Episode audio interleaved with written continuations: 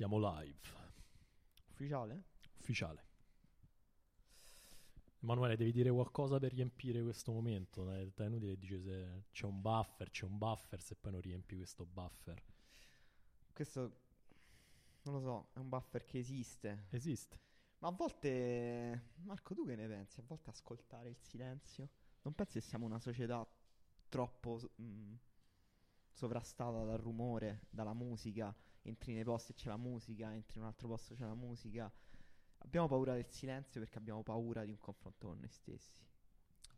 Ciao Emanuele. Cioè, Anche quando vai a io- giocare in Serie A c'è l'inno di Allevi, se ci pensi. Io non ho paura del Eh, silenzio, infatti... non- Stiamo cercando di riempire tutti i vuoti di silenzio della Sì, nostra sì, vita. ma lo so, lo so, infatti, ma io non faccio parte di questa, di questa paura atavica del capitalismo, infatti non parlavo dall'ultimo live di Pendolino. Ah, hai fatto voto di silenzio come nel film di No, Tarkovsky. no, perché io parlo solo quando sono qua dentro e siccome tra un pendolino e un altro non c'è stato niente, io non ho fatto niente. Cioè non c'è stato niente, non c'è stata nessuna vita per te. No, zero. E un po' di volume, siamo bassi, abbiamo aumentato un po' ancora, perché se mm, aumentiamo ancora forse si rompe la scheda audio. Ma rompila questa scheda La, la audio. rompi- la Ma che vuoi morire nella bara d'oro, Emanuele? Al massimo la ricompriamo. Che sarà mai? Ciao comunque. No, ok, dice Nikhil. Eh, no, ok cosa? Che è sta, sta aggressività, Nikhil? no, ok. Scusa Emanuele, ma senti le voci? Chi sono queste persone che ti dicono che siamo bassi? Pier Vittorio bestemmia, Davide dice perfetto. Eh, perfetto. Io ho, io ho l'impressione che ormai ci diano tutti un po' per scontati. Sì, non ti Sì. senti amato? No. non lo so. Fatemi sentire il vostro amore, ragazzi. Perché no, ok, sì, Qua va serve bene. la drum che- machine quella che fa. esatto. Quindi come va la vita a Sai? Davide va subito al dunque. Davide che ha una foto di Luca Gotti. E non so se volete esprimere un commiato a Luca Gotti prima di cominciare la puntata. No, io ormai sono totalmente dalla parte del mio nuovo comandante Luca Cioffi. No, come si chiama di nome? Non lo so. Non credo si chiama. chiami Luca. Per me ormai si chiamano tutti Luca gli allenatori Gabriele. Cioffi. Si grande. Gabriele Cioffi. Ehm, sì, è vero. È, è- interessante questa strategia dell'Udinese che non, prende, non assume mai un allenatore e ha solo traghettatori per sempre.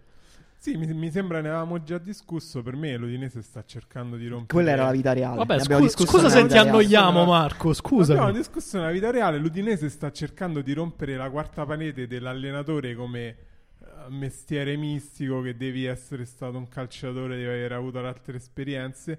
No, semplicemente basta una persona che ha passato. Come ha fatto un corso, ha, fatto un ha passato 100 ore a leggere libri di calcio, a vedere tipo eh, su Ah, sì. Y Scout e va bene, Sì, puoi sì, fare sì. l'allenatore. No, eh, mi- adesso ricordo, non ne avevamo parlato. Ah, tu ci avevi esposto la tua teoria e non hai accettato nessun tipo di, eh, di risposta a questa teoria, che è una teoria che in sostanza prevede che chiunque abbia un minimo messo un piede su un prato da calcio vada bene per fare allenatore, risparmi soldi e va bene, soprattutto se sei l'Udinese, una squadra di metà classifica e Ah, quindi eh, sì, poche che ambizioni ed è una teoria, se posso dire, un po' vicina a quella teoria che eh, qualsiasi cosa mangi è più o meno la stessa cosa. eh, se mangi il corrispettivo nutritivo eh, di pane che arriva a, ri- a corrispondere alle uova, tanto vale mangiare tutto quel pane e non delle uova. Certo, quella è la mia, una mia- la mia principale battaglia, il cavallo di battaglia che muove tutte le mie giornate. Però sì, vabbè, vorrei specificare delle persone che hanno studiato calcio, non è che voglio dire che se io guidassi l'Udinese sarebbe uguale a se Gotti guidasse l'Udinese. Però, Però Go- dici Gotti e Cioffi va Cioffi- bene, basta, non è che devi prendere Ah, pa- tra Paco Chemez e Cioffi. Eh no, zero, non c'è differenza. Cioè, sperando che non conosco A me questa mi sembra Cioffi. anche molto vicina alla teoria di chi guarda, per esempio, un quadro di Miro e dice lo saprei fare anch'io. Lo saprebbe fare anche i Ah, cioffi. Ah, questo. perché mo pago, eh, pago Jimenez, Jimenez è, cioè, è Miro. Ah, beh, mo se vogliamo ne sai? Magari lo è e non lo sai Eh, ancora. Tra l'altro, questa è una teoria che più o meno sconfessa tutto il lavoro fatto sull'ultimo uomo negli ultimi otto anni. E quindi va bene così. Ciao a tutti, bentornati a Pendolino, nuova stagione di Pendolino inaugurata per la prima volta da un live. Eh, questo è perché stiamo finendo, perché stiamo crescendo, Dario.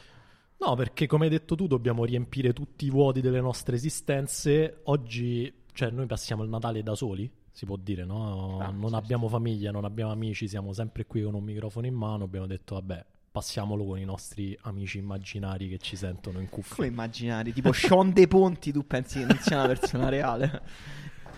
Non lo so, effettivamente un, un dubbio me lo fa venire questo nome, non so come dire. Eh, Sean, tra l'altro, dice a Marco di alzare il microfono. E... Eh, Ma intende proprio col, Posso- col braccio, esatto. Marco, Sì, non tipo, il volume, perché Faccelo vedere sto microfono. ci, ci vedono comunque. Non so Po- se lo sai. posso alzare la voce, non so quanto vi convenga. Eh, ragazzi, avvicinate voi l'orecchio alle casse. non, non lo so, vi veniteci incontro per favore. State mandando già eh, molte domande, molti commenti. eh, ne leggo proprio due al volo in cui però mi dovete dare una risposta secca. Dario, Beto, Sì. fenomeno blef. Fenomeno? Eh, Marco, secondo voi Mourinho finisce la stagione a Roma? Sì, dai. Ok. Va bene. La prima domanda che volevo farvi in realtà era... eh, ah, pure a me, mi sono incluso nella domanda iniziale. No questa, Marco, non è, oppure- no, questa non è un dilemma, diciamo, non è un enigma, è una domanda tipo, mh, volevo sapere se tu eri pro o contro il Natale in generale. Eh, bella domanda, Emanuele. è una domanda che dimostra che il tuo, il tuo lavoro lo sai fare bene. No, io di base sono contrario. Contrario al Sì, Natale. contrario, ma più al, più al Natale alla famiglia in generale. sarei- Ah, come Dan- Daniele Manosia ha Sì, scritto che sì, andrebbe abolita la famiglia. Tu sei d'accordo con questa proposta, Marco? Io sono d'accordo con questa proposta, ma sono pro Natale. Pro Natale. Pro Natale. Sono perché ognuno sono contro il mio Natale, ma pro il Natale come idea generale. Dario, se eh, ti dicessero ehm, il Natale rischia di scomparire, ma tu puoi salvarlo mangiando un cenone di Natale per 24 ore rischiando la morte, non con la certezza della morte, rischiando di morire come nella grande abbuffata cagandoti sotto. È un... Per salvare il Natale lo faresti? Per te vale così tanto il Natale? Mm, allora, Comunque Natale- mangi bene, eh, eh, infatti, sono portate no. deliziose. Infatti stavo dicendo che il Natale per me non vale quasi niente, però il cibo vale quasi tutto della mia vita. Quindi lo farei più che per salvare il Natale, per eh, provare qualsiasi portata possibile di un cenone di Natale Quello- della mia vita. Quello varrebbe la pena anche Vale. rischiare la vita, insomma. Sì, Cioè, sarebbero poi cuochi stellati, cra- sì, sì, cottura sì. ti farebbe. No, no, assolutamente. Io per il cibo farei qualsiasi cosa. Anzi, ti consiglio di farmi altre domande tematiche sul cibo. Vabbè, abbiamo tutta una stagione davanti. E Befana, fenomeno blef, Marco? Bluff. No, No, come blef? mazza. Ma da come? persona nata a Roma, non... cioè, noi abbiamo una solida tradizione nell'Epifania, no?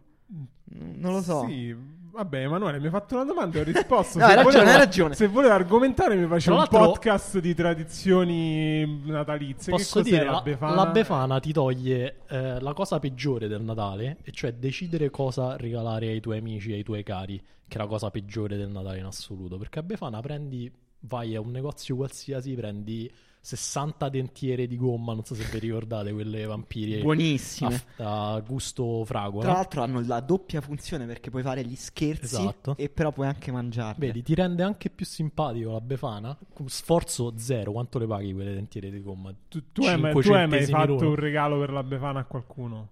Ah, Scusa, così mi, mi spezzi il cuore. Ti avevo già fatto la calza, Marco. Io, Dan dan dan. io sono contro, non, non- non ritengo il cibo che abbia un valore, figurati le caramelle. Le caramelle sono un'entità astratta che Marco uno... si dice caramelle, però se possiamo tenere Sì. almeno a- nei primi 5 minuti. Anche perché un non so se hai seguito un normale. po' la, la polemica che c'è stata intorno que- al noto fumettista Zero Sì, Calcare. io- io sono- sono parli molto- molto... romano. Sono molto d'accordo, per questo io non sto su Netflix, ma sto su Pendolino registrato dentro una stanza freddissima con, con dei microfoni che vanno un po' così. e- Confermo. E qua ci chiedono Capodanno sottovalutato, sopravvalutato o giustamente valutato? Beh, è, è una delle cose più sopravvalutate per definizione il Capodanno. Però posso dire. Fa il vis- giro. No, no, no, no, no, non fa il giro. Però visto che dicono tutti che è sopravvalutato, cioè non è. Chi è che, che dice ah che bello il capodanno? Nessuno. Quindi io Nessuno. direi giustamente valutato. Mi sembra Eh. più esatta come valutazione. Incredibile, potresti fare aprire una scuola di logica medievale su, su Norimberga. Ehm, Jonathan Icone ci chiedono, arriviamo, arriviamo con le cose serie tra Calma, poco. calma. E Siete troppi. Faccio una domanda a Marco per rompere il ghiaccio e per iniziare ufficialmente questa stagione e poi parliamo di calciomercato. Ma quindi Sean De Ponti esiste davvero? Certo. Pensavo fosse un nome che ti, ti eri inventato così sul momento. Marco, eh, passi questo capodanno, il 2 gennaio ti svegli, un po' insomma stordito, hai la mano sotto al cuscino e senti qualcosa. Sotto al cuscino vedi che c'è un bottone, un solo bottone, con attaccato un libretto delle istruzioni su come utilizzare questo bottone.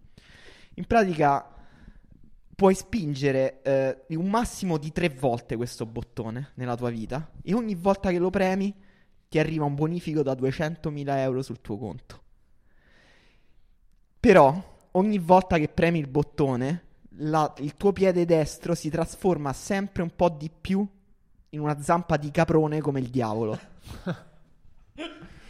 Nel, nel libretto delle istruzioni è specificato che è un po' random la progressione del- della Cioè, c'è trasformazione. proprio, c'è proprio Cioè- scritto la, la- la progressione Cioè della che no- trasformazione un po' No, random. no, c'è In scritto che italiano. no- non, c'è, non c'è un rapporto promorz- proporzionale nel- nella, nella pressione dei bottoni e la tua trasformazione del piede in zampa. Vuol dire che può essere che alla prima volta che premi il bottone ti prendi 200.000 euro e già la- il tuo piede diventa definitivamente una zampa di, di caprone.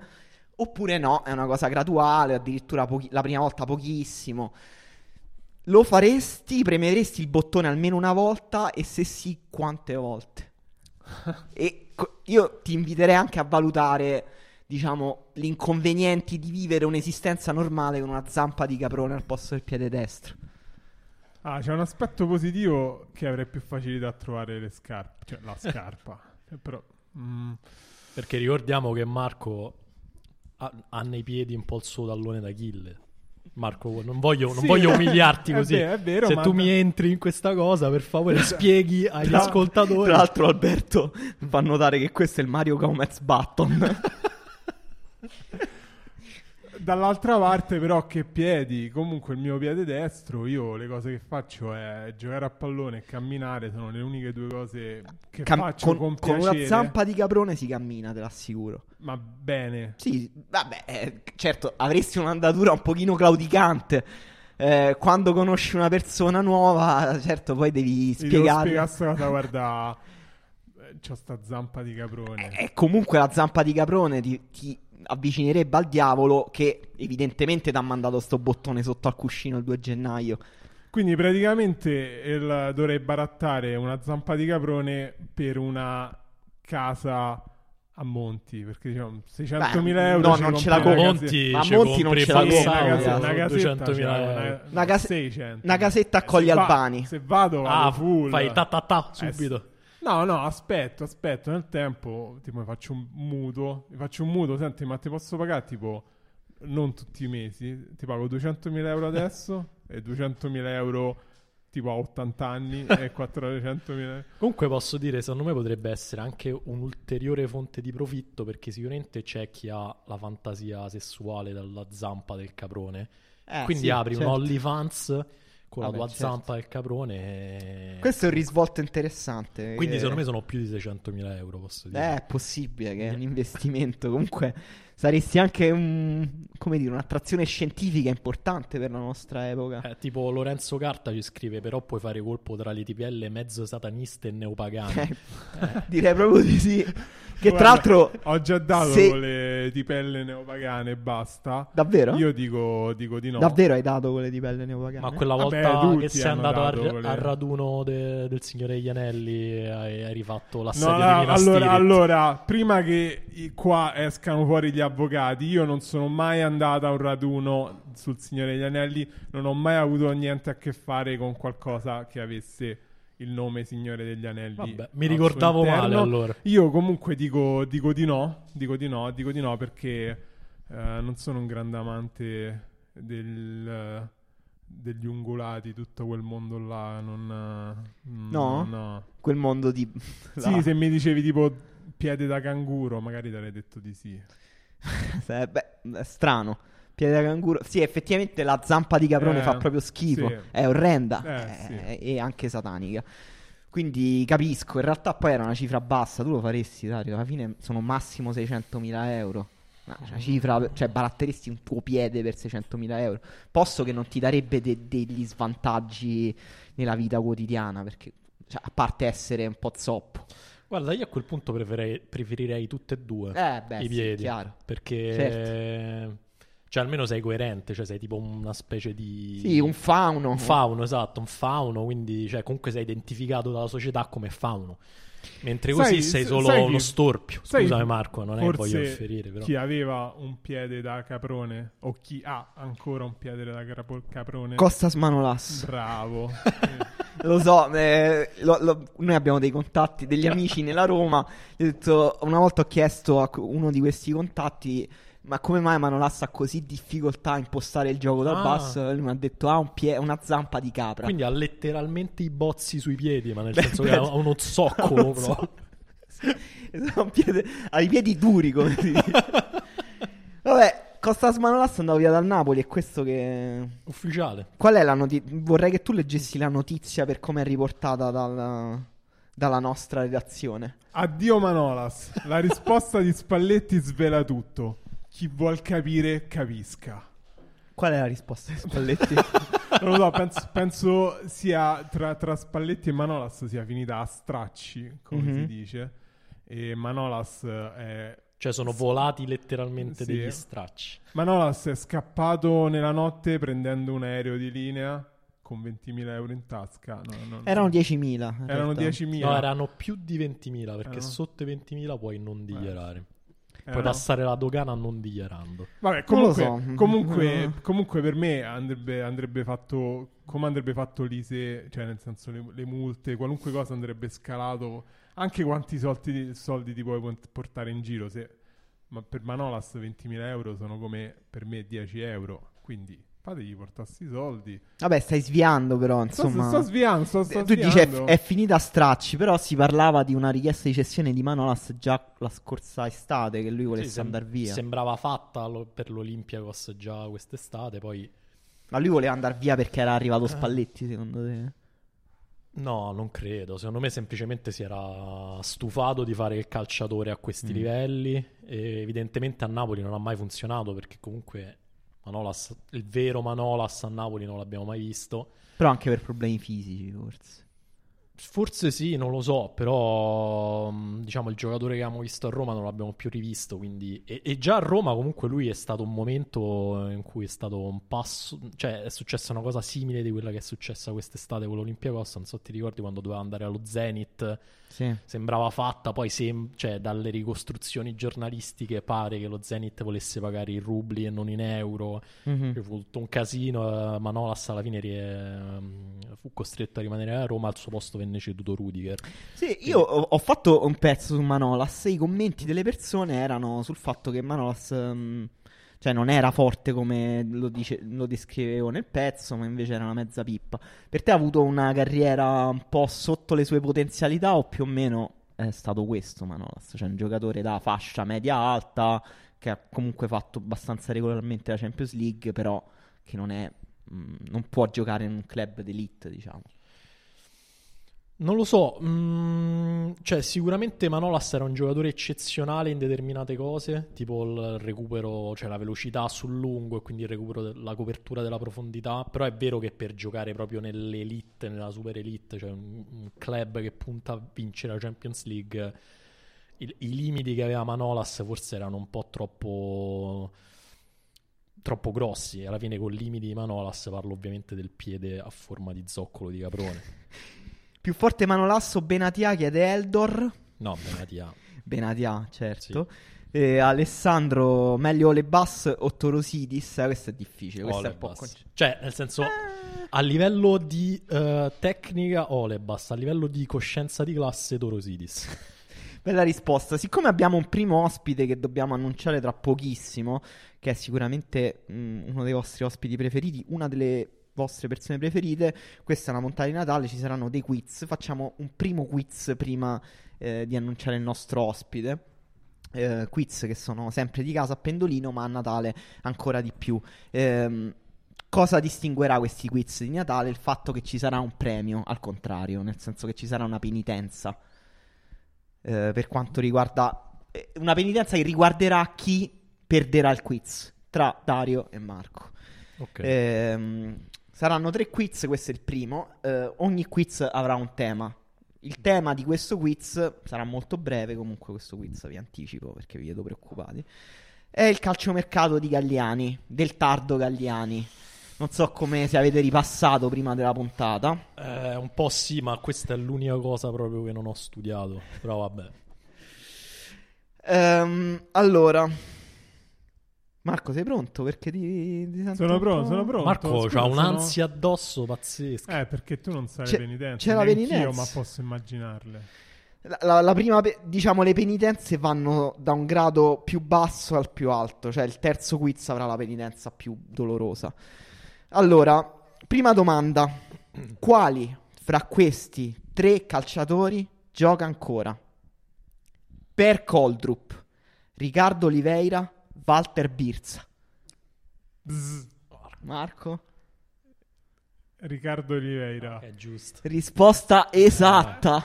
Mi ha fregato Perché su- ci hai messo così tanto Eh, a prenotarti? Lo sai cosa? Nel momento in cui ho pensato devo premere il buzz, il, eh, Marco l'ha già premuto. Purtroppo c'è una reattività Eh, mentale. Marco, Ricordiamo che pazzesca. Marco è il campione ancora undefeated di questi quiz di Pendolino. Il nostro uomo gatto. R- Riccardo Olivera gioca al Coritiba, se non sbaglio. Eh, giocatore pazzesco, comunque era Tra l'altro fortissimo. ha giocato una partita importante recentemente o ha una mia, un mio falso ricordo? Tipo Eh, in Coppa eh, un tuo fa- un tuo Libertadores. falso Un tuo ricordo. falso ricordo. Benissimo. Allora, seconda domanda. Ehm, ha giocato nel Sion. Kevin Constant, Mathieu Flamini, Antonio Nocerino. Bzz. Dario? Kevin Constant. Esatto! Mamma mia! Uno a Mamma uno. mia, non ero sicuro al 100%. Scusa, in, in base a cosa hai deciso che ha prima lui? Ho un- un- un- una sofisticatissima intelligenza Ah, artificiale che mi hanno installato col vaccino e riesco a capire chi fa bzz prima. Ehm, terza domanda è 3 su 5, quindi diciamo ci sono altre tre domande. Eh, quale calciatore del Milan epoca Berlusconi Galliani, sempre un po' tarda perché di Banterera. Sì. Eh, o anche un leggermente sì, l'inizio della Banterera. Quale giocatore porta il cognome di un noto capo di Stato? Oh, madonna. Eh, ah, non ci so scel- ovviamente non ci sono scelte. No, eh, c'è un tempo, adesso metterò un tempo per calcolare. capo di Stato. Avete un po' di tempo per pensarci. Io intanto magari vi butto lì qualche indizio. Marco sta cercando su No, Google. no. Marco sta cercando No, su Google. che Sei cer- un infame. Che cerchi su Google? È un calciatore biondo che poi ha giocato anche nel Genoa. Ah, oddio. Eh, mi ricordo l'altro. Ah, brr. Marco? Merkel. Giusto! Grande. è vero. È Mi vero, mi ricor- pazzesco. Mi ricordavo Strasser, non so perché. Rodney Strasser. Non so perché qualcuno ha risposto Manai. Strano. Molto strano. Allora, stiamo 2 a 1 per Marco. Ehm, andiamo sulla quarta domanda. Eh, questa è una domanda dedicata ai terzini sinistri di una particolare stagione del Milan. Chi ha segnato più gol in carriera tra Jamel Mesbah, Urbi Emanuelson e Taiwo? Marco ancora è veramente un fenomeno della prenotazione. Però Dai, c- questa certo è difficile secondo carriera- me. eh. carriera. Una domanda- carriera. Una domanda prima che risponda Marco. Se Marco sbaglia, perché secondo me Sì. Marco sbaglierà questa Sì. domanda, è meno uno o, o- o zero? No, no, è punto tuo. Ma Andate dai, pari. io punto Eh, certo, più uno. È sempre sembra- stato così. La regola è Ah. sempre- Ah, però mi sembra una regola. Gli ascoltatori possono confermare che è sempre stato così. Vai. Marco, rispondi tranquillo. Io dico Emanuelson. Dai, a un certo punto Falso. era tipo un centravanti. Falso, dai, non ci cre- ed è non più ci uno credo. per me. Non Falso. ci credo. Eh, Eh, no, Taiwo. deve rispondere Taiwo lui. ha fatto... Ah, no, deve rispondere lui. No, no, no, che- così. State due pari. Non State due pari. Ma ci confermate che ci Ma ascoltate ancora? Perché io vedo una connessione un po' ballerina. No, io vedo commenti che continuano ad arrivare. Ma, quindi- ma quando ha segnato? Quindi è una mia connessione. Taiwo? Quanti gol ha segnato Taiwo? Esatto. Tanti, Marco. Ti Ma posso dove? assi- Guarda, se, se non ti fidi di me, basta. la smettiamo di fare questo Ah, podcast. Eh, ma no che non mi ma fido. fai tranquillo che alla fine vincerai anche questo quiz. Stai tranquillo, Marco. Vabbè, andiamo alla quarta domanda. Stiate due pari. E dove gioca oggi Simone Andrea Gans? Lecco, Como, Monza. Bzz. Guarda, Dario? guarda che non risponde, guarda che sta aspettando. Guarda. Eh, che certo, infame pazzesco. Mi Eh, sa che la, sap- la sapevo pure. Io dico Lecco. Giusto! Mia, Eh, vabbè. Sapevo, vantaggio cazzo. Ho vinto. pazzesco. Ho vinto. Eh. Eh, vabbè, facciamo. No, quanto. st- no. 3 a 2 stiamo. Ma non so manco il punteggio, ma dai, ma per favore, va. Siamo, No, siamo 3 a va. 2. 3 a 2. No, no, ma c'è l'ultima. C'è l'ultima domanda. No, no, scusa. ho finito le domande. Eh, sì, ho Ho capito, per sottrazione. Eh, ho finito le Ah, domande. vabbè. quindi Ah. Marco perde la prima sfida. Mi- Eh, Marco, ti ricordo che hai perso la battaglia, ma non la guerra. Mi godo proprio questi impeni- questa penitenza. La penitenza per il primo quiz è leggere le prime tre strofe della poesia che si chiama Desolazione del povero del maestro Sergio Corazzini. Adesso io ti eh, porterò la, la- la- la poesia davanti ai tuoi occhi così tu potrai recitarla. Mi raccomando, un po' di carattere. Corazzini, grande esponente del crepu- crepuscolarismo romano, grande influenza della letteratura fiamminga, eh, Rodenbach, eccetera. Quindi un poeta un po' dimesso, Marco, come dire. Eh, spero che lo nobiliterai con questa tua lettura. Da- datemi un attimo per, per riflettere. Io darei un E- attimo agli che- ascoltatori per capire che e- grande momento. Entrare nel mondo di Sergio Corazzini. Che peccato non poter avere dei- degli effetti audio in questo momento. Sì, anche una mu- un Eh, violino. No, un pianoforte. Un che pianoforte. Un, uno Chopin in sottofondo. È più dura di quanto ti aspettassi. eh. È molto più dura di quello che pensavo. Vado. Perché tu mi dici poeta? Io non sono un poeta. Io non sono che un piccolo fanciullo che piange. Vedi? Non ho che lacrime da offrire al silenzio. Perché tu mi dici poeta? Le mie tristezze sono povere tristezze comuni. Le mie gioie furono semplici, semplici così, che se io dovessi confessarle a te arrossirei. Oggi io penso a morire. Io voglio morire solamente perché sono stanco, solamente perché i grandi angeli sulle vetrate delle cattedrali mi fanno tramare d'amore e d'angoscia Tremare. Tramare nella mia versione. Ha Ah. interrotto, ha interrotto, ah, va bene, devo riprendere un No, vai, attimo. vai. Solamente perché io sono oramai rassegnato come uno specchio, come un povero specchio melanconico. Vedi che io non sono un poeta, sono un fanciullo triste che ha voglia di morire. Grazie Marco. Ho Che i brividi, ho i brividi. Per- non, non mi spiego perché non reciti poesie così spesso, sì, anche in ufficio per No, no, rallegrarci è- la pausa È pranzo. stata no? per distanza la cosa più difficile che ho fatto nel 2021. Nel frattempo è arrivato il nostro primo ospite che adesso metto in linea, quindi quando appoggio il microfono, Emanuele, se mi puoi entrare e coprire questo movimento, per favore. Cioè? Ade- adesso, eh. ora, ora, vai. No, no, proprio con la voce. Ah, ok, ok. Mm. Parlaci, Eh, un po di, parlaci un po' di Sergio Corazzini. Sergio Corazzini eh, viene da una famiglia ricca, però è diventato povero Ah, molto che in fretta. Che notizia è? Cioè, che, che cattiveria è? No, è uno che veniva. ehm, era una famiglia che si definiva romana e papalina. Famiglia molto ricca, però il padre ha fatto una serie di cattivi investimenti. Poi pare che giocasse molto, quindi ha perso un sacco di soldi al gioco e anche andando insomma con delle donne di facili costumi. E quindi sono caduti in disgrazia. Avevano una, una tabaccheria a Corso Umberto. Ah, Il padre aveva una tabaccheria. Lui lavorava, ha dovuto lasciare la scuola perché era troppo povero. eh, cioè era caduto troppo in disgrazia e ehm, ha iniziato a lavorare nelle assicurazioni.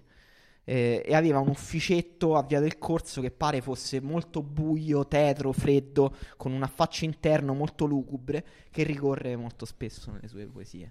Pazzesco, io ho chiesto un piccolo intervento a Emanuele solo per attaccare un cavo, è diventato un podcast su Corazzini. La, l'avete mai sentita quella preghiera che fa eh, Gesù, Giuseppe e Maria, fatemi aprire una tabaccheria? no.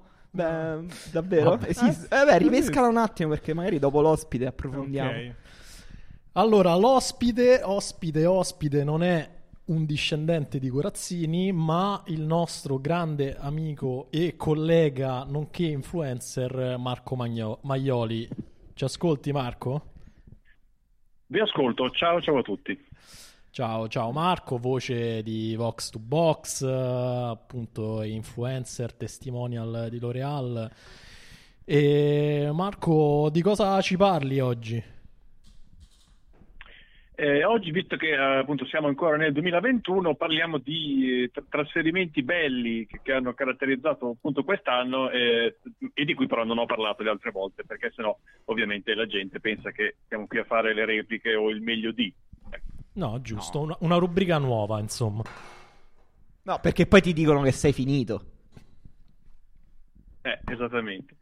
E quindi eh, inizierei, insomma, parlando di, di, di, quei colpi di mercato di cui magari mh, siamo, non abbiamo visto perché eravamo distratti, eh, parlando del grande calciomercato che ha fatto quest'anno l'Arta Solar 7, squadra eh, che tutti voi conoscete sicuramente. Mi, mi, mi pare ci abbia giocato Daitar 3 qualche tempo fa, se non sbaglio. Esatto, perché il nome in effetti eh, è un po' del genere. Allora, nel 2020 eh, tutti si erano stupiti quando Alex Song eh, era andato a giocare nel campionato di Djibouti, no? Eh, perché insomma, eh sì, mi, mi ricordo mi era, mi era, preso un colpo effettivamente. Eh, esatto, un ex Barcellona, un ex Arsenal che va a giocare in Africa già fa notizia, in più nel campionato di Djibouti, eh, insomma, fa eh, calzare il sopracciglio. Eh, il 2021 però è stato il grande anno dell'Arta Solar 7, che anzi eh, si scrive Arta slash Solar 7, cosa che lo fa sembrare ancora di più un nome da so, satellite spaziale o da progetto di musica elettronica, eh, perché la squadra di Djibouti ha acquistato Diafra Sakho, senegalese, ex West Ham. Pazzesco e eh, Carlos Cameni, portiere camerunese che dico, all'Espagnolo, al Malaga, no, no, gioca, eccetera. Non gioca ancora Cameni, è possibile. Quanti anni ha? 66? Gioca, sì, per me ne ha cioè, so, un, un, tantino, ma evidentemente è, è ancora in grado, eh, quantomeno ha eh, 37 anni. 37 anni. No, eh, non è possibile. 37 anni c'ha Cameni. era l'idolo di Buffon era un altro? No, quello è Marco lo sa. Credo fosse un altro perché eh, sì, se no non, non, funzionerebbe proprio dal punto di vista... Eh, era, era, okay. era in cono. Un cono, un cono, giusto. Un cono, esatto. Anche io comunque confondo sempre, è una cosa... un motivo ci sarà. Eh, per... eh sì, eh, questo ci no, contraddistingue a... tutti noi bianchi. Sì. Portieri africani famosi, in effetti, eh, forse... Eh, fermiamoci, eh, che squadra è? Perché, perché questo nome? Eh, in realtà Solar 7 è un'azienda di, eh, che, che, si occupa di energie, energia solare ed è lo sponsor eh, di questa squadra di Djibouti che ovviamente quest'anno ha vinto il campionato e Coppa e mi sembra anche insomma, il, il, minimo. Eh. il proprietario, nonché proprietario di questa Solar 7 è Tommy Tayoro Nikos, un imprenditore franco-ivoriano eh, magnate dell'aviazione privata eh, che in, in realtà cioè, era una persona normale, sconosciuta che viveva a Parigi, poi un giorno ha conosciuto per caso la figlia del presidente di Djibouti e si sono sposati e ora eh, felicemente eh, importa delle bande di mercenari stranieri eh, e eh, ha un passaporto diplomatico e 6,5 miliardi di dollari e vuole fare di questa squadra il Paris Saint Germain d'Africa. E poi vabbè, ci sono i soliti che parlano di corruzione, traffico di droga e riciclaggio di denaro sporco, ma dovendo riciclarlo, perché non farlo dando questi soldi a Camini o a Diablo Sacco? ci sono modi sicuramente peggiori di riciclarlo. Eh, eh, ovviamente. Tra l'altro, Poi, parentesi un... geopolitica che io devo fare per contratto, Djibouti, stato africano fondamentale per il controllo del Corno d'Africa e l'accesso al Mar Rosso, quindi c'è anche una base americana, se non sbaglio, in Djibouti, quindi diciamo che le ipotesi sul riciclaggio sono perfettamente fondate. Un'altra vittoria del capitalismo? Marco, ci senti?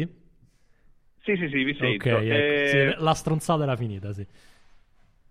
Eh, ha un, un colpo di mercato in cui invece si è parlato molto quest'anno, ma eh, secondo me senza coglierne il lato più, più, insomma, particolare è il fatto che Nainggolan è andato all'Anversa. Ora, lo sappiamo tutti, va bene. Eh, la cosa che però non smette di farmi, di farmi pensare è che eh, Nainggolan è cresciuto nel Germinal Beerschot, no? che è l'altra squadra di Anversa è stato nel settore giovanile, poi non gli hanno, rinnova- non gli hanno offerto mai un contratto da professionista, lui è andato al Piacenza eh, per- e va bene. no? Eh, eh, nel novembre del 2020 Nainggolan viene eh, nominato ambasciatore di questa squadra, no? viene fatto, fanno la foto con la sciarpa e tutto, no? e fin qua va bene, no? Eh, ok. Ci siamo. Eh, solo che poi nel 2021 eh, se ne va eh, al Royal Antwerp, che è l'altra squadra della città.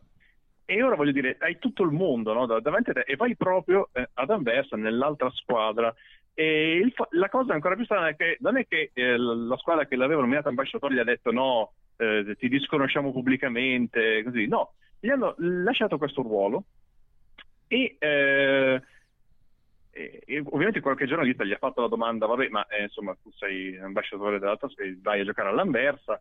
E lui ha risposto, vabbè, ma quelli mi hanno scaricato da giovane e poi è un ruolo simbolico. Eh, non ho niente da vergognarmi, eccetera, eccetera. E poi a dicembre c'è stato anche il derby ovviamente vinto l'Anversa 1-0 con gol di Nainggolan e non credo ci siano tanti esempi proprio nella storia di un, un giocatore che ha un ruolo istituzionale in una squadra della città e gli segna contro un gol E quindi, con la maglia dell'altra squadra. quindi Nainggolan aveva il dente avvelenato ancora su questa storia.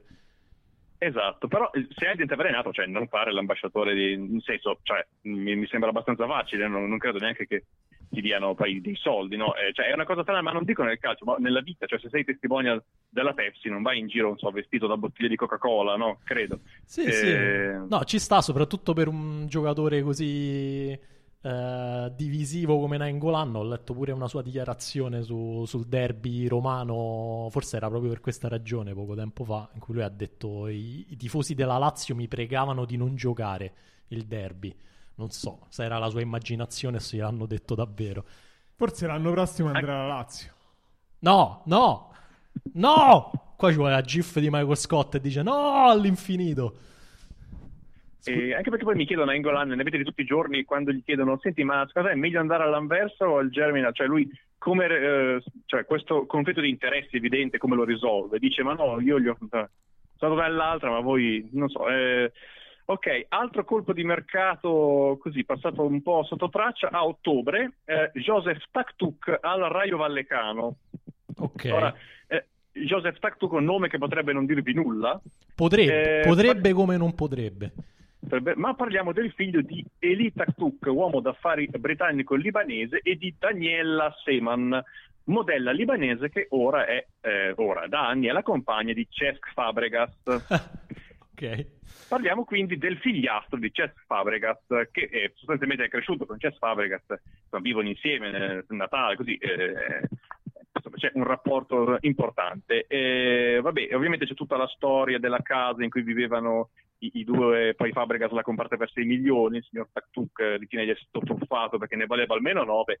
Eh, non è stata una di quelle separazioni in cui ci si lascia bene. In ogni caso, eh, a ottobre del 2021 il eh, figliastro di Fabregas ha firmato per il Raio Vallecano e ha commentato così su Instagram: Dio è grande, orgoglioso e felice di aver firmato con l'Under 19 del Raio Vallecano un lungo viaggio per arrivare qui e ancora molta strada da fare. Un grosso, grosso grazie a Morri Spagnello e alla mia famiglia per avermi aiutato. Eh, Morri Spagnello è una figura eh, con cui insomma, abbiamo già, già fatto i conti, è quel famoso imprenditore italo-australiano che voleva far giocare una partita di Coppa del Re a Dubai perché aveva delle conoscenze lì, è l'uomo che ha creato i vari Racing Murcia, Racing Capri e Racing Sacramento. Tutte le, Eh, tutte le notizie che dai alla fine sono collegate in qualche modo. Un, un enorme film eh, di Nolan in cui nulla è dato per scontato. Esatto, e cosa c'entra Raio Vallecano con tutto questo? Eh, l'anno scorso, mi pare, comunque eh, nel recente passato, eh, la eh, Genova eh, International School of Soccer, che è questa grande academy con sedi ovunque di Morri Spagnello, ha eh, stretto un accordo con il Raio Vallecano con cui sponsorizzava la squadra femminile del Raio Vallecano, in cambio però veniva creata la terza squadra del Raio, il Raio C, no? Noi siamo ancora a chiederci, ma le squadre B servono? Eh, perché non passare subito alle squadre C, no? Ehm, in questa squadra C, in cui peraltro il, figlio, il figliastro di Fabregas ha debuttato a metà dicembre, chi ci gioca? Eh, praticamente ci vanno a giocare gli, gli, studenti, per così dire, insomma i, i, giovani calciatori della Genova International School of Soccer che pagano fino a 2.500 euro al mese. Eh, quindi praticamente questi qua pagano dei soldi a Morri Spagnello che eh, poi versa un, una, una, cifra al Raio Vallecano e si tiene la differenza e, eh, e, questi possono dire di aver giocato nel Raio Vallecano C. Quindi eh, è praticamente... Sì. Sì, me- meglio giocare nel Raio Vallecano C o aprire una tabaccheria per te? Eh, ma io dico aprire una tabaccheria perché eh, no, era, almeno eh, ti daranno dei soldi prima o poi. Ecco. Era per capire se eh, eravamo sulla stessa linea d'onda. Vai, continua. Que- secondo me questo è un business che avrà un futuro, un po' come l'editoria a pagamento, no? Tu paghi per... Cioè, è, è, è, l'alba delle squadre auto- autoprodotte? Eh, eh, secondo me è la prima di molte, di molte squadre che vedremo. Eh, cosa è successo però eh, in alcune occasioni che non c'erano abbastanza persone da giocare e quindi a volte sono scesi in campo anche gli impiegati della Genova School of Soccer, quindi gente di 38 anni che aveva anche comprensibilmente la pancia e ci sono delle foto anche abbastanza impietose, quindi la terza squadra che dovrebbe essere comunque una squadra giovanile a volte insomma riempiva i ranghi un po' come poteva. Ma ci eh, scrivono tra domanda... l'altro che la Genova International School of Soccer non ha niente a che fare con Genova, confermi o non ne sai niente? Confermo, ha okay. sedi ovunque, in Australia, a Ovada, in, negli Stati Uniti, così. Ma non, tutto meraviglioso. è un nome... E il signor Morri Spagnello, che tra l'altro, vabbè, ehm, storie di partite truccate in Spagna, legami con senatori leghisti per comprare squadre in Italia, truffe a genitori, insomma, ha un, un bel passato. E, ehm, e, e, la cosa che ama fare è circondarsi di persone famose, no? Se guardi su Instagram è incredibile, la foto con Mike Tyson o, con, o col Papa. E, ehm, per cui la domanda è se TakTuk paga o molto semplicemente eh, il, il, fatto solo di, di, di, poter dire c'è cioè il figliato di Fabregas eh, è, è, già, è, tutta pubblicità. E tra l'altro lo stesso Fabregas è andato a novembre a vedere un allenamento del Raio C in compagnia di Edwin Congo che la, lavora per Pagnello e di Morre Spagnello ha detto ai ragazzi contento di vedervi. Eh, spero un giorno di vedere i vostri nomi al top. Eh, suppongo un po' con quell'imbarazzo con cui non so un Totti Cutugno o una Shakira quando si ritrovano davanti a dei dittatori dell'Asia centrale eh, per cantare al, al top, e, cioè a Raio Vallecano B. Sì, già sarebbe... Già, cioè, già comunque sarebbe... già un bel salto, insomma. Beh, sì, sì. E eh, appunto Pagnello vive di questo, si circonda di gente famosa, eh, tant'è che aveva appunto dato a Morientes la direzione tecnica del Racing Capri, eh, per cui se vede uno famoso gli piace starsi vicino e questo ha fatto con Fabregas e con il suo figliastro. Eh, venendo più vicino a noi, a dicembre eh, il calciatore più ricco del mondo ha cambiato squadra eh, il calciatore più ricco del mondo è eh, Faik Bolkia, okay. eh, perché è il, eh, uno dei 18 figli di Jeffrey Bolkia, ex ministro delle finanze del Brunei, nonché nipote, nipote, del sultano del Brunei. Ehm, appunto eh, è uno dei 18 figli di quest'uomo che in passato aveva un harem, un Boeing 747 privato, 2000 auto di lusso e almeno 21 dipinti di Degas. Eh, quindi, Vabbè, insomma, alme- almeno a gusto, diciamo. Ecco. Sì, sì, sì eh, e un patrimonio che è stimato intorno ai 20 miliardi di dollari, quindi un giocatore che mediamente vale più di qualunque squadra lo possa ingaggiare, no? possiamo, possiamo, dirlo. Eh, nato a Los Angeles, cresciuto tra gli Stati Uniti e l'Inghilterra, eh, da ragazzino pare sia stato anche osservato dalle nazionali giovanili statunitensi, poi però faceva brutto dire il nonno, il sultano del Brunei, io vado negli USA, quindi eh, ha giocato nella nazionale eh, maggiore del Brunei e ha fatto tutte le giovanili d'Inghilterra, eh, Southampton, Chelsea, Leicester. Eh, a settembre 2020 scade il contratto con il Leicester e eh, insomma va nel calcio dei grandi, si accasa al Maritimo in Portogallo. Ah, squadra eh, dove, leggendaria. Eh, dove gioca però nella squadra Under 23, riesce a debuttare ad aprile del 2021 nel Maritimo B, eh, ma in prima squadra la, la, la, cosa più, il massimo traguardo è andare in panchina contro lo Sporting. Eh, per cui a metà dicembre gli scade il contratto e per la prima volta lascia l'Europa, lui che è un giocatore eh, formato in Europa perché alla vigilia di Natale lo ha eh, annunciato lo Shonburi eh, in Thailandia. Però eh, in cui eh, general tra Brunei e Thailandia, occhio, eh, perché qui si tocca un, insomma, un campo minato diplomatico. Cioè, non so come potrebbe magari essere un storia. modo per riavvicinare i due paesi. Eh, eh, può ci essere, vedi può un- essere. la diplomazia del calciomercato. E, e il general manager di questa squadra thailandese ha detto eh, è, è davvero entusiasmante per la squadra avere giocatori che sono stati eh, insomma su- nelle notizie in tutto il mondo eh, ma questo riguarda è fuori dal campo noi eh, diamo attenzione ai giocatori che eh, hanno potenziale è il più ricco calciatore del mondo questo ci ho tenuto a dirlo eh. Quindi era questo il ma noi- potenziale. era il Esatto, conto ma noi studiamo, ma noi studiamo i dati, compreso il pro- lui ha voluto, ma compreso il profilo del giocatore che, eh, con cui ho avuto l'opportunità di parlare al suo arrivo in Thailandia. Eh, come prima cosa possiamo dire che è professionale, non ha voluto alcun privilegio speciale e que- che è una cosa che mi, mi piace da, da- da doverla cioè, no, non ha voluto che so, gli lanciamo delle spezie al- quando entra in campo, no, è così.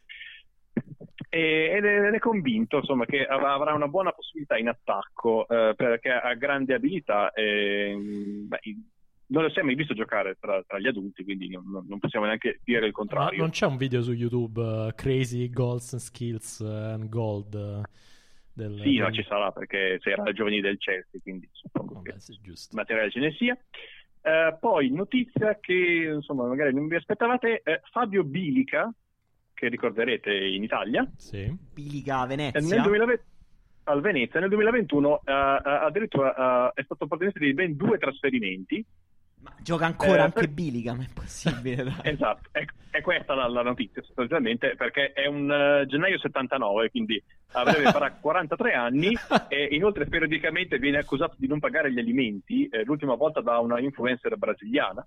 Eh, eh, non so se è per questo che continua a giocare perché ha bisogno di eh, continuare a pagare gli arretrati. Tra l'altro, Eh, io nel leggo 2021 che eh, Bilica, il nome Bilica deriva dal fatto che da piccolo fosse vorace di Bilicas, cioè lecca lecca.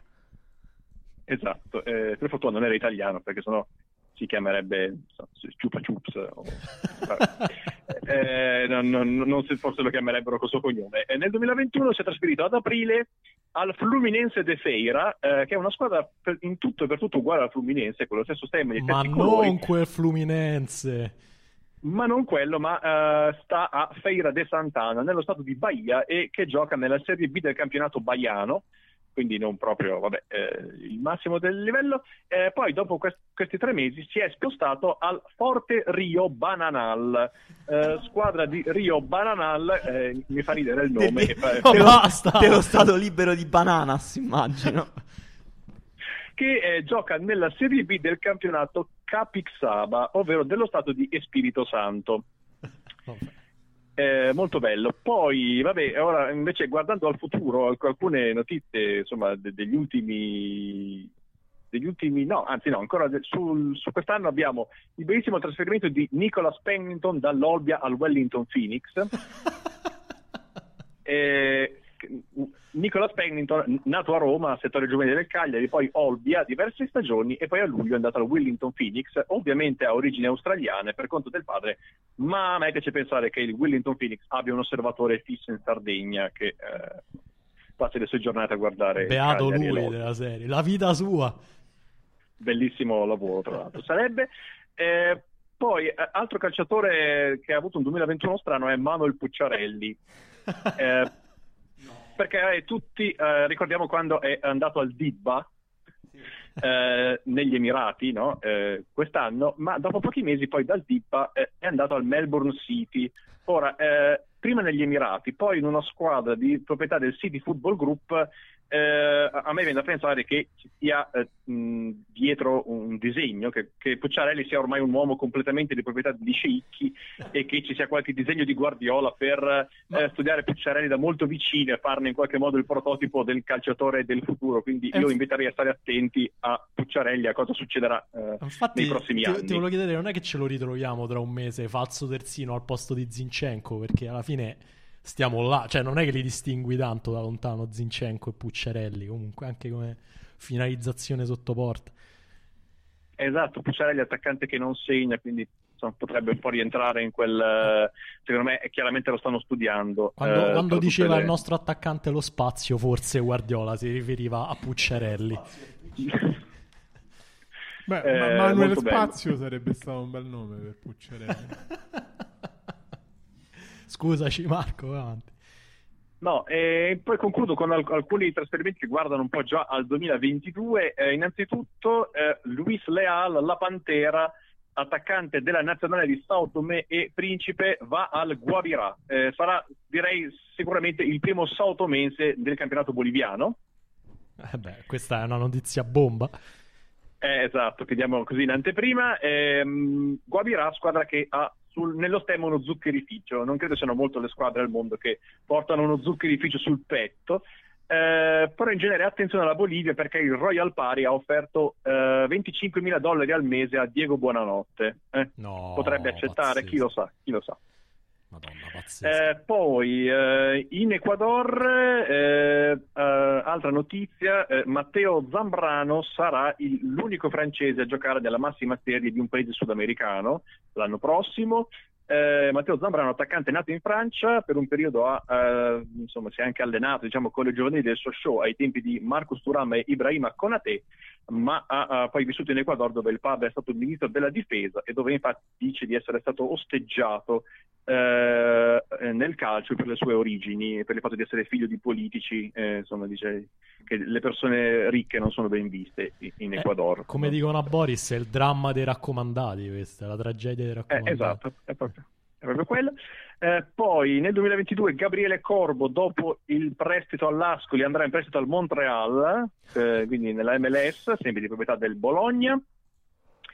Eh, il venezuelano Edward Bello, detto Cocciante o Freddy Turbina, No. eh, passa- passerà al Mazatlan in Messico. Ma detto cocciante, non è vero.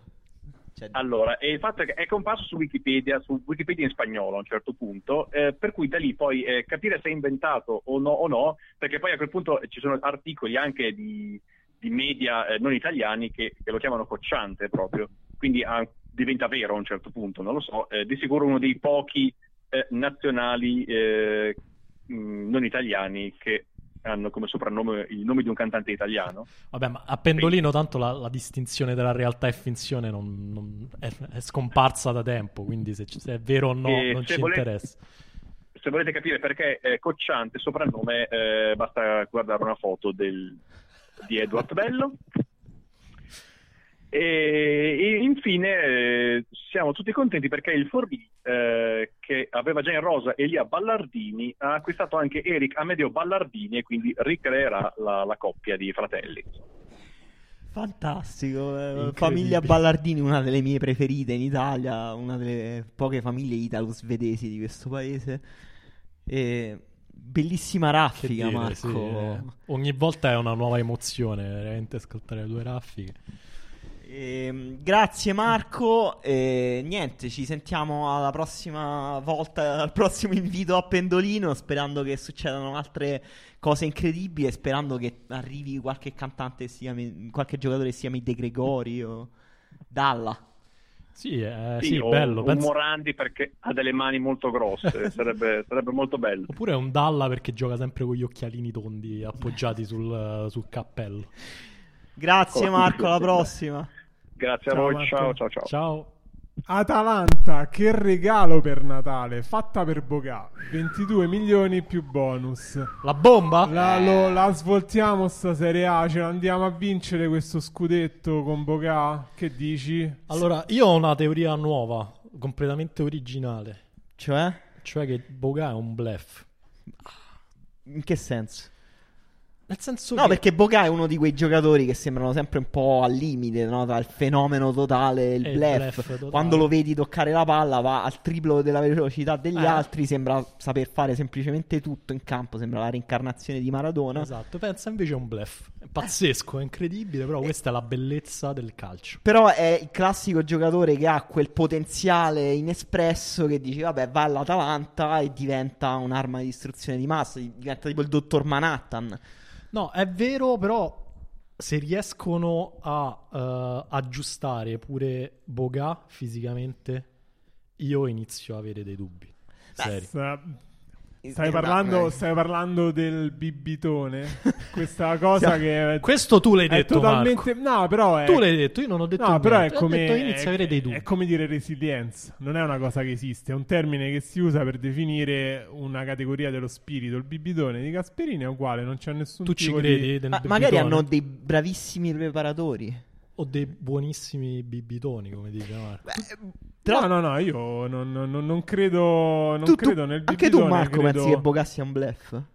No, io non penso che Boga sia un bluff, anzi penso che sia un buon tentativo. Per me tipo, è, un- è uno di quelli che deve essere un po' motivato per giocare bene a calcio, non è uno di quelli di che si automotiva, non è uno di quei Ah, calciatori. quindi dici il problema è nella testa più che nelle gambe. Sì, per me sì, dai, ha, Come- fatto, ha fatto vedere di essere, di essere forte, per me nell'Atalanta cioè, è un po' quello zing che mancava alla fase Eh, offensiva man- man- dell'Atalanta. mancavano dei dribblatori. Come lo motiveresti, Boga, Marco? Eh, non lo so, Gasperini è molto bravo in questo. Penso a Bergamo non c'è bisogno di motivarti, c'è tutta una cultura del lavoro che, Ah, è, ok. che è nell'aria, cioè è insita nel- proprio nell'idea del- di quella zona del, Mm, del mm. nostro paese. Ma la quindi- domanda è: cosa cambia al fantacalcio? Nel senso, No, comunque la mia provocazione di prima, Eh. che tu non hai colto, Emanuele. eh, no, è che cioè, si può essere bluff in tanti modi diversi, tu mi insegni. Cioè, certo. Un po' bluff perché è una stampa amica, però Mm. in realtà sei un bluff. Mm. Però anche se tu sei fracico, sei un bluff in realtà. Cioè, nel senso, se giochi metà delle partite perché sei rotto, l'altra metà De Zerbi e poi Dionisi non ti fanno mai giocare perché sembri moscio, perché è quello che ha detto effettivamente De Zerbi. Ha detto Mhm. c'è un problema di testa, lui non, non è motivato, non mi convince a voler stare nell'11 titolare. Che, che- che conclusione devo trarre io se non che sei un bluff? No, è vero, è vero. È vero che comunque Boga eh, ha fatto. Ormai sono due anni che gioca malino. Quindi a un certo punto quella è la realtà di Boga. Non è una- Però è vero che ha un potenziale talmente grande che messo dentro l'Atalanta è sicuramente interessante. È un colpo per me perfetto a livello razionale. Eh, Poi poi sì, per- cioè, è la stessa cosa che dicevamo di Ilicic prima che arrivasse l'Atalanta, no? Eh. È sempre rotto, è un bluff, eccetera, eccetera. Io ero, ero uno di quelli che dicevo. Sì. E poi ho cambiato immediatamente idea al momento in cui è arrivata l'Atalanta. Però a parte gli scherzi, Ilicic può giocare nel- nell'Atalanta a livello proprio tattico. Cioè è un giocatore che può ricevere tra le linee, spalle alla porta, molto creativo, sa fare molte cose. autosufficiente. Autosufficiente, proprio a livello di mh, Sì, movimenti in fondamentali, campo, di- intelligenza. Esatto.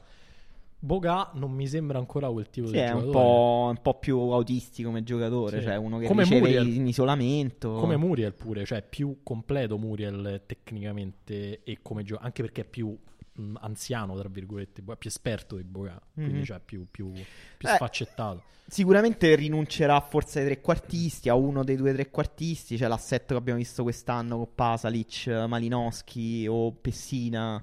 Eh, Uno tra questi farà una brutta fine, sicuramente, probabilmente mm, Pessina. Pessina Dici sembra, farà una brutta fine Pessina? beh, sembra un po' un'occasione di mercato di gennaio, magari ne parleremo nelle prossime puntate di Pendolino. Intanto il primo colpo di mercato è della Fiorentina, quindi ancora prima di Boga, anche se Boga sembra... Sì, questo è un colpo di mercato arrivato tipo in autunno. Sì, eh, Jonathan Icone. Diciamo che mh, la Fiorentina ha messo la pezza. Messo La pezza dove? Ha, ha- ha le condizioni ruolo- fisiche te- terribili di Gaillon?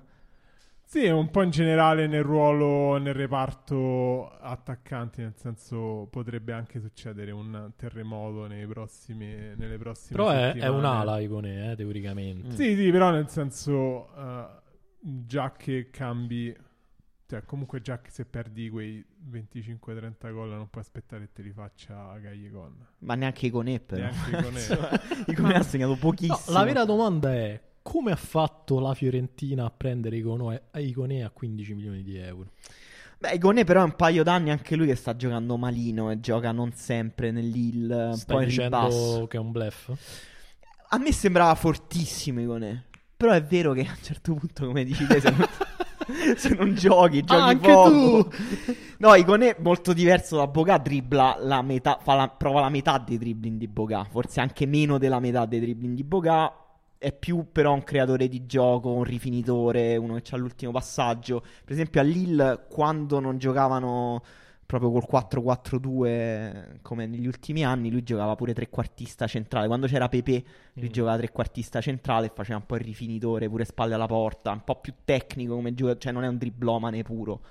Emanuele Davide Femiano ci chiede quanti crediti spendere per Icone al fantacalcio. Eh, dipende quanto siete disperati, però i Conea hanno sempre poco. Molto, cioè ha fatto 3-4 gol al Quindi- massimo. Quindi 10 crediti al massimo. Eh, dipende quanto, diciamo, una fascia media. Insomma, da cui- cioè, comunque ci Media. scommetti, però non, è Non che troppo. ti sveni su Iconè. Non è, non è uno che ti svolta. E invece, sempre su Atalanta ci chiedono se Muriel eh, Am- Ambrogio si lecchia. Ci chiede: pensate che Muriel dovrà lasciare Bergamo adesso che è arrivato Boga? Cioè, tipo, che non ci possono stare più di X persone di un certo tipo. No, ma No, vabbè, se ne sta parlando. ne sta Abbiamo parlando. messo Sì, pure lo la vuole, notizia. lo vuole il Milan. Lo vuole il Milan. Il Non lo so, Milan- passiamo a queste notizie sul Milan perché il Milan sta cercando intanto una punta perché evidentemente c'è un problema, no? Sì, anche se numericamente ne ha diver- cioè ne ha molte il Milan. Però tu mi insegni ma se, se- non se- giocano, se se- stanno male, se No, sono fraciche queste se hai molti bluff, a un certo punto devi rendere almeno un fenomeno. E, e- e di questi fenomeni si parla di Beto e Muriel. Marco, tu verso chi andresti se fossi mm, Maldini e Massara? Cioè, se lui fosse due persone Sì, contemporaneamente. con- fuse in Marco Dottavi e devono decidere tra Beto e Muriel. che Comunque fatico a immaginare due attaccanti più diversi. Sì, infatti. Ah, io andrei su Muriel perché è risaputo che tipo le prime due settimane in cui cambia squadra fa le fiamme. Quindi sai che Quindi solo per il vantaggio settimane- immediato scaramantico. È risaputo, cioè è scritto nel bugiardino di Esatto. Muriel. No, beh, Beto, Be- Beto è, è strano. Cioè, mi, farebbe ridere il salto improvviso da Beto da persona sconosciuta e anche un po' ridicolizzata quando è arrivato in Serie A così alto, grosso, legnoso a centravanti del Milan che si gioca lo scudetto. Mm. Sarebbe un po'. Sarebbe una bella storia, però per me. Anche No, di Messias Mu- Muriel- dicevano così, Muriel è Champions League, Marco. L'ha Mu- dedicato a te, tra l'altro, non so se ti ricordi. No, Beto Muriel innanzitutto è un po' più polivalente perché volendo in un mondo ideale in cui Ibrahimovic sta bene, in cui Ogiru sta bene, può giocare insieme a loro. Immagina una squadra che schiera Beto e Ibrahimovic, sarebbe veramente strano, quindi praticamente si, si escluderebbe con gli altri sani. Muriel può fare la punta centrale, ma può pure boh, in- gio- giocare sull'esterno. No, non lo Muriel so. un po' in calo, bisogna vedere questo calo di Muriel che ha avuto quest'anno anche in termini realizzativi che sostanza, ma Dario Beto fenomeno bluff. No, no, fenomeno. Fenomeno. Ma come fenomeno? Comunque- Perché è solido fisicamente, non si infortuna mai. A parte quello, sì, che comunque cioè, è come una macchina, cioè, nel senso ti compri sempre la Volkswagen perché sai che l'ingegneria tedesca non sbaglia mai. È Grazie così. Volkswagen per lo sponsor di questa puntata. No, vedo, cioè, un attaccante di due metri che va a, a 50 km all'ora, scusate, eh, mo io non voglio paragonare sempre i calciatori alle macchine, però... eh, Però va bene. però lo Perché- faccio. Perché di solito paragoni i calciatori alle macchine nel tuo tempo libero, è una tua cosa che Ah, ti piace no. fare. No, fai bene, l'hai fatto un secondo fa, lo so. Eh, ho Ah, è vero che. Beto comunque il Milan ha ha pure bisogno di avere un attaccante su cui lanciare la palla lunga. Comunque se non hai Ibra e non hai Giroud, Beto gliela puoi lanciare come la palla lunga. Lo Vabbè. sai chi è sempre fracico invece non è un bluff? Rebic. Strano, vabbè. mm, Dai, è fu- sempre totalmente fuori scaletta questa tua Sì, lo so, però ci ho pensato e volevo condividere con voi questo Comunque, continuiamo a parlare di Milan perché Milan avanti tutta per Botman. Botman, un- questo difensore dal nome così peculiare, Dario. Sven Botman. si Strano. Strano, Strano, che sì. un essere umano si chiami Sven Botman. Forte? Forte. Sì. Che questo è No, tutto quello che abbiamo da so, dire. non so Ma ti- nient'altro su Ti sei Botman. andato No. a vedere, ti sei andato visto- a, Ah, difensore cercare le centrale olandese, nazionale olandese, Sì, campione di, di- di Francia con Lille, mancino, molto grosso. Molto 1,93 grosso ma m. molto tecnico. Tecnico? Sì. Ma tecnico in difesa o tecnico ai piedi? Mm, entrambe le cose, cioè sia un ottimo impostatore dal basso, nel corto e sul lungo, però è anche uno, cioè nonostante sia molto grosso, è uno di quei difensori che cerca di andare sempre sulla palla e infatti secondo me è quello il suo limite principale al momento, nel senso che comunque per fare quel tipo di gioco i difensori ci arrivano con l'esperienza Mm. dopo anni e anni. Se sei del 2000 ai 20 anni, puzzi ancora di latte, come si dice da queste parti. Ma si, si associa bene con eh, Tomori, difesa? Beh, sì, perché comunque lui è alto, un po' legnoso, nel, non è il velocissimo nel lungo. Tomori invece è molto, è molto elastico, molto veloce, quindi secondo me è una buona coppia. Quindi be- bella, bella idea questa del Milan. Però Mal- Maldini caccia questi soldi. eh, anche qui il Milan come fa a prendere Botman?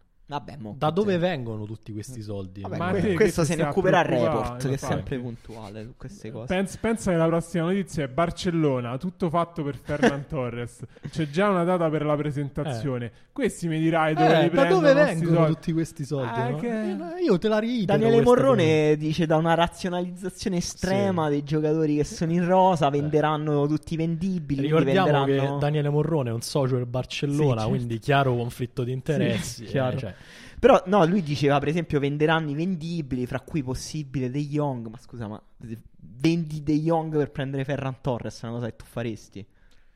no, No, ass- assurdo, cioè, nel senso a me strano. piace molto Ferran Torres in realtà come Mm. giocatore, però Sì, De Jong, forte. cioè il giocatore su cui dovresti basare la tua ricostruzione futura, non ha veramente alcun senso. Ma Ferran Torres eh, viene per fare il falso 9 come con la... viene da noi al Barcellona per fare il falso 9 come con la Spagna o esterno offensivo che salta l'uomo? Ma che ne sappiamo che noi, eh? dire, Ma, che noi, so- eh, ma che ci che chiedi a noi? Ah, scusa, scusa, scusa, scusa. Io ti posso dire che Juventus si riparla di Scamacca, il Sassuolo lo valuta 40 milioni. Le notizie dicono che Allegri ha deciso, io voglio Scamacca. Le notizie lo dicono. Sì, ma sì, lo dicono. Ma in- perché in Marco, dici te perché sta fissa per Scamacca? Dario stava Dario Saltari stava in fissa con Scamacca, Eh. ma Allegri perché sta in fissa Quando con lo dicevo io mi prendevano per pazzo. Perché, vabbè, perché Allegri evidentemente gli è capitato un giorno facendo zapping una partita del Sassuolo, nel momento in cui Scamacca faceva uno di quei suoi momenti in cui butta giù le porte con i tiri, e ha detto, sai, questo è l'esatto contrario di Morata. Morata sembrava una persona che si impegna tantissimo ma non ce la fa. Scamacca sembra una persona che non gliene frega niente di niente. Però poi c'ha una forza dentro che quando riesce a stoppare un pallone, girarsi e tirarlo fortissimo all'incrocio, sembra un ottimo calciatore. Ma Scamacca mh, per voi meglio spalle, cioè lo prendono per fargli fare la torre perché comunque Allegri gli piacciono sti giocatori su cui può lanciare la palla, cioè, penso che gli manchi Manzukic ogni giorno che Dio manda in terra. Eh, però Scamacca non Sì, è proprio quel eh, tipo esatto. di giocatore, Cioè, no? Scamacca è grosso fisicamente, ma non, ha- non sa usare benissimo il fisico ancora. De- mh, spalle la porta, secondo me sta crescendo, però ancora si fa spostare, è un po' leggerino, è un giocatore di, di- di- di piede. Si può dire uno dei Comunque. più pompati dalla stampa italiana, Scamacca, però. Mm, Giocava, giocava in Serie C e si diceva va al Benfica. Giocava in Serie B e si diceva va a- al, al Milan. Allora- Adesso va alla Juventus. Vabbè, ma mo si è pompato Scamacca. Allora, c'ho, c'ho una notizia, cioè, c'è una spiegazione razionale per tutto, Emanuele, tu lo sai. La, la notizia del Benfica uscì perché uno degli osservatori del Benfica, che forse Mm. segui su Twitter, che si chiama Diago Estevao, Certo. è uno dei più grandi fan di Scamacca del... Cioè, forse il più grande fan Ah, di l'hai Scamacca- conosciuto nel, nel Dopo di me. di, Scamackers che fate ogni anno. Forum ilovescamacca.net ci siamo ritrovati e abbiamo avuto tantissime conversazioni molto interessanti. Ma è lo stesso degli amanti del Signore degli Anelli. Cioè, c'è una contingenza tra amanti di Scamacca. Siamo entrambi fan di Tom Bombadil, non a caso, ma questo è solo per nerd. E, mh, no, a parte quindi, secondo me quella era mezza fondata, tu- quella notizia sul Benfica. Però, secondo me, io qua faccio un altro po' di dietrologia perché è l'unica cosa che so fare nella vita. Secondo me, Scamacca è un ottimo agente. Vabbè. Basta. Questa è una buona, buonissima spiegazione. Grazie Dario per Prego. riportarci alla realtà. no, nel senso che, che è lui. Vabbè, insomma, avete capito, non, non Sì. vi servono i sottotitoli su questa cosa. La Roma bussa in Premier. Cioè, questa cosa la Roma bussare in Toc, toc. Premier eh, gli piace proprio. Questa volta è arrivato il momento dei terzini, visto che c'è una penuria di terzini e quelli che sono in rosa Mourinho li odia. Uh, Maitland Niles dell'Arsenal sembra, è una notizia uscita all'improvviso, ma sembra praticamente fatto. Se ne parla come di un affare fatto, un prestito, una roba. Ma mi sembra una di quelle cose per cui Mourinho sa che i giocatori grossi della Premier in Serie A alla fine sono grossi, quindi funzionano di base, quindi va bene Maitland Niles. Ma Maitland Niles è così grosso? No, non è gigante. Cioè, non è. In un che scala lo metti tra grosso, enorme e gigantesco? Mm, enorme. Enorme. Usa una macchina per descriverlo. È un. un- Eh, uso una macchina difficile, una Volvo di quelle insomma abbastanza pesanti, non gigantesche, però affidabile fisicamente. Cioè, comunque, no, la cosa di Madland Nights è comunque molto offensivo. Quanto si vede che non ti piacciono le macchine, Emanuele? Una Zero. Volvo affidabile, ma che? Ma devi dire Non il modello, scusa. ma che ne so, ma no. una Volvo, Già, grazie. ma non mi ricordo manco come è fatta una Volvo, l'ho detto a caso. Ehm, no, Madland Nights molto offensivo, nel senso mi sembra anche un po' un- una conferma sul fatto che Mourinho insisterà sulla difesa a 3 3-5-2 perché una difesa a 4 Madland Nights. Ah, quindi può fare le- l'esterno a tutta fascia. Sì, beh, per me è un, est- cioè, è un esterno a tutta fascia sostanzialmente. Quindi non è una, una- un esterno offensivo, è un ibrido, diciamo, uno spinazzola. Sì, un ibrido tra un esterno offensivo e un esterno a tutta fascia, però non un terzino. Non Ok. proprio un terzino. È molto fisico, niente di che mh, per il resto. Però mi sembra Se- che ti serviva- sento entusiasta. Vabbè, me, se ma- è una riserva di Karsdorp. eh, Il tuo entusiasmo sale di, di- di- di frase in frase. Vabbè, scusa, questo è il calciomercato della Serie A. Purtroppo questa è la situazione.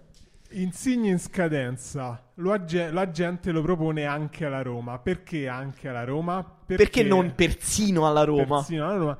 Perché invece la destinazione più probabile sembra Toronto. Insigne sulle orme di Dai, Giovinco. è Che falso. notizia? Che notizia inventata Vabbè. da te in questo momento? Esatto, No, solo invece- perché sono tutte e due Invece bassi, è verissima, Marco, dai, invece è veramente. verissima questa cosa. Posso Davvero, è darvela, vero, è solo Eh per sì, quello. solo perché sono due posso italiani darvela bassi. per fatta? Assurdo. Assurdo. E poi è una colpa essere Toro- bassi. Toro- Ma tu ci sai che vedi- gli, gli italiani in Canada, negli Stati Uniti, hanno subito un sacco di Ah, discriminazione in perché erano bassi? Toro- Toronto è una delle città con, la- con una comunità italiana più forte. Lo so, più- ci sono anche i miei parenti a Toronto. infatti. Ok, eh, Aia, sta diventando tesa la situazione. eh? Marco, tu ce l'hai un parente? è un a posto Toronto? dove si vive molto bene. E tra l'altro c'è un altro italiano che ha fatto faville a Toronto, che invece è molto alto, che si chiama Andrea Bargnani. Quindi è tutto un cerchio che si chiude. Incredibile, ha messo questa notizia solo per arrivare a Bargnani alla fine. Solo- Ma tu ci credi No, che no, lavoriamo con questa persona? No, perché- Un, fatto- livello di professionalità Perché inesistente. fatto il, il, Toro- il- il Toronto FC, no, non credo si chiami così. Comunque, la, la città di Toronto, proprio come municipalità, visto che comunque in Canada c'hanno i soldi, gli offre un quadriennale da 7 milioni l'anno.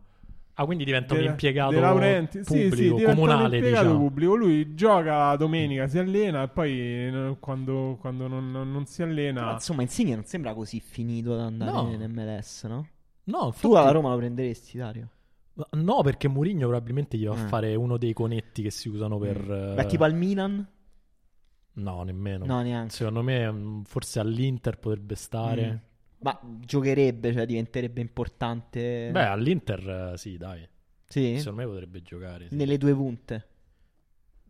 Mm, Sì, oppure potrebbe cambiare, fare 3-4-1-2 3-4-2-1. o 3-4-2-1, sì, dai. Eh, ragazzacci, avete capito perché Marianella odia Madden Niles? No. Eh, Niles palesemente una sub da 8 quintali e mezzo, Madden Niles una multipla. No, multipla è troppo. È multipla è quella. mm, Dai, se non sai nemmeno qual è la multipla, per favore, ti sei espulso da questo... Handicappato dice: Ma il fenomeno a stelle strisce Reynolds. Eh. Eh, bei, bei tempi quando... Va, Reynolds... va in prestito all'Al City. Davvero? Eh, Bomba? È una cosa che vi dico io in amicizia, poi vedete che succede. Va bene, poi. Poi, allora, eh, diciamo, ricordiamo che Insigne è in scadenza, per questo gli- Certo. è tutto quanto. E per sostituirlo a Napoli si parla del Papu Gomez. A Napoli? Papu A Gomez? Non lo so.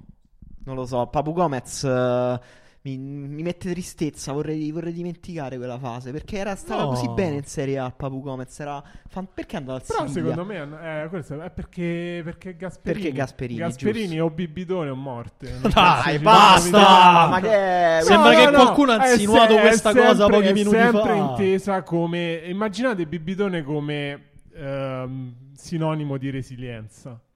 Ma non, non- Che vuol dire? Non vuol dire niente. è un ma- termine astratto che vuol dire resilienza non vuol dire niente Bibidone non vuol dire niente è quelle cose Niki dice bello Papu a Napoli prendo la maglia. A livello di culto è vero, Eh, bello. No, a sì. livello di- Però però potremmo prendere dei giovani ogni tanto. Ma Cioè- non ci sono i giovani, prendiamoci Gomez in diverti- che in Serie A ci faceva divertire, riprendiamocelo a Napoli, ci starebbe bene. Enrico dice insegna la Lazio. Mm, Sì, Eh, sì, il sì. problema è che devi pareggiare i 7 milioni di euro che gli offri. Eh, vabbè, cioè, la Lazio no, Enrico. i soldi sono tutta un'astrazione nel Eh, calcio, non devi averci alla davvero. Insigne, vai alla di Insigne che poi negli Stati Uniti si vede benissimo, la MLS è in rapida ascesa, per me Insigne se vai a Toronto fai benissimo, mi dicono che tra l'altro è, si dice Toronto FC, sono contento di saperlo.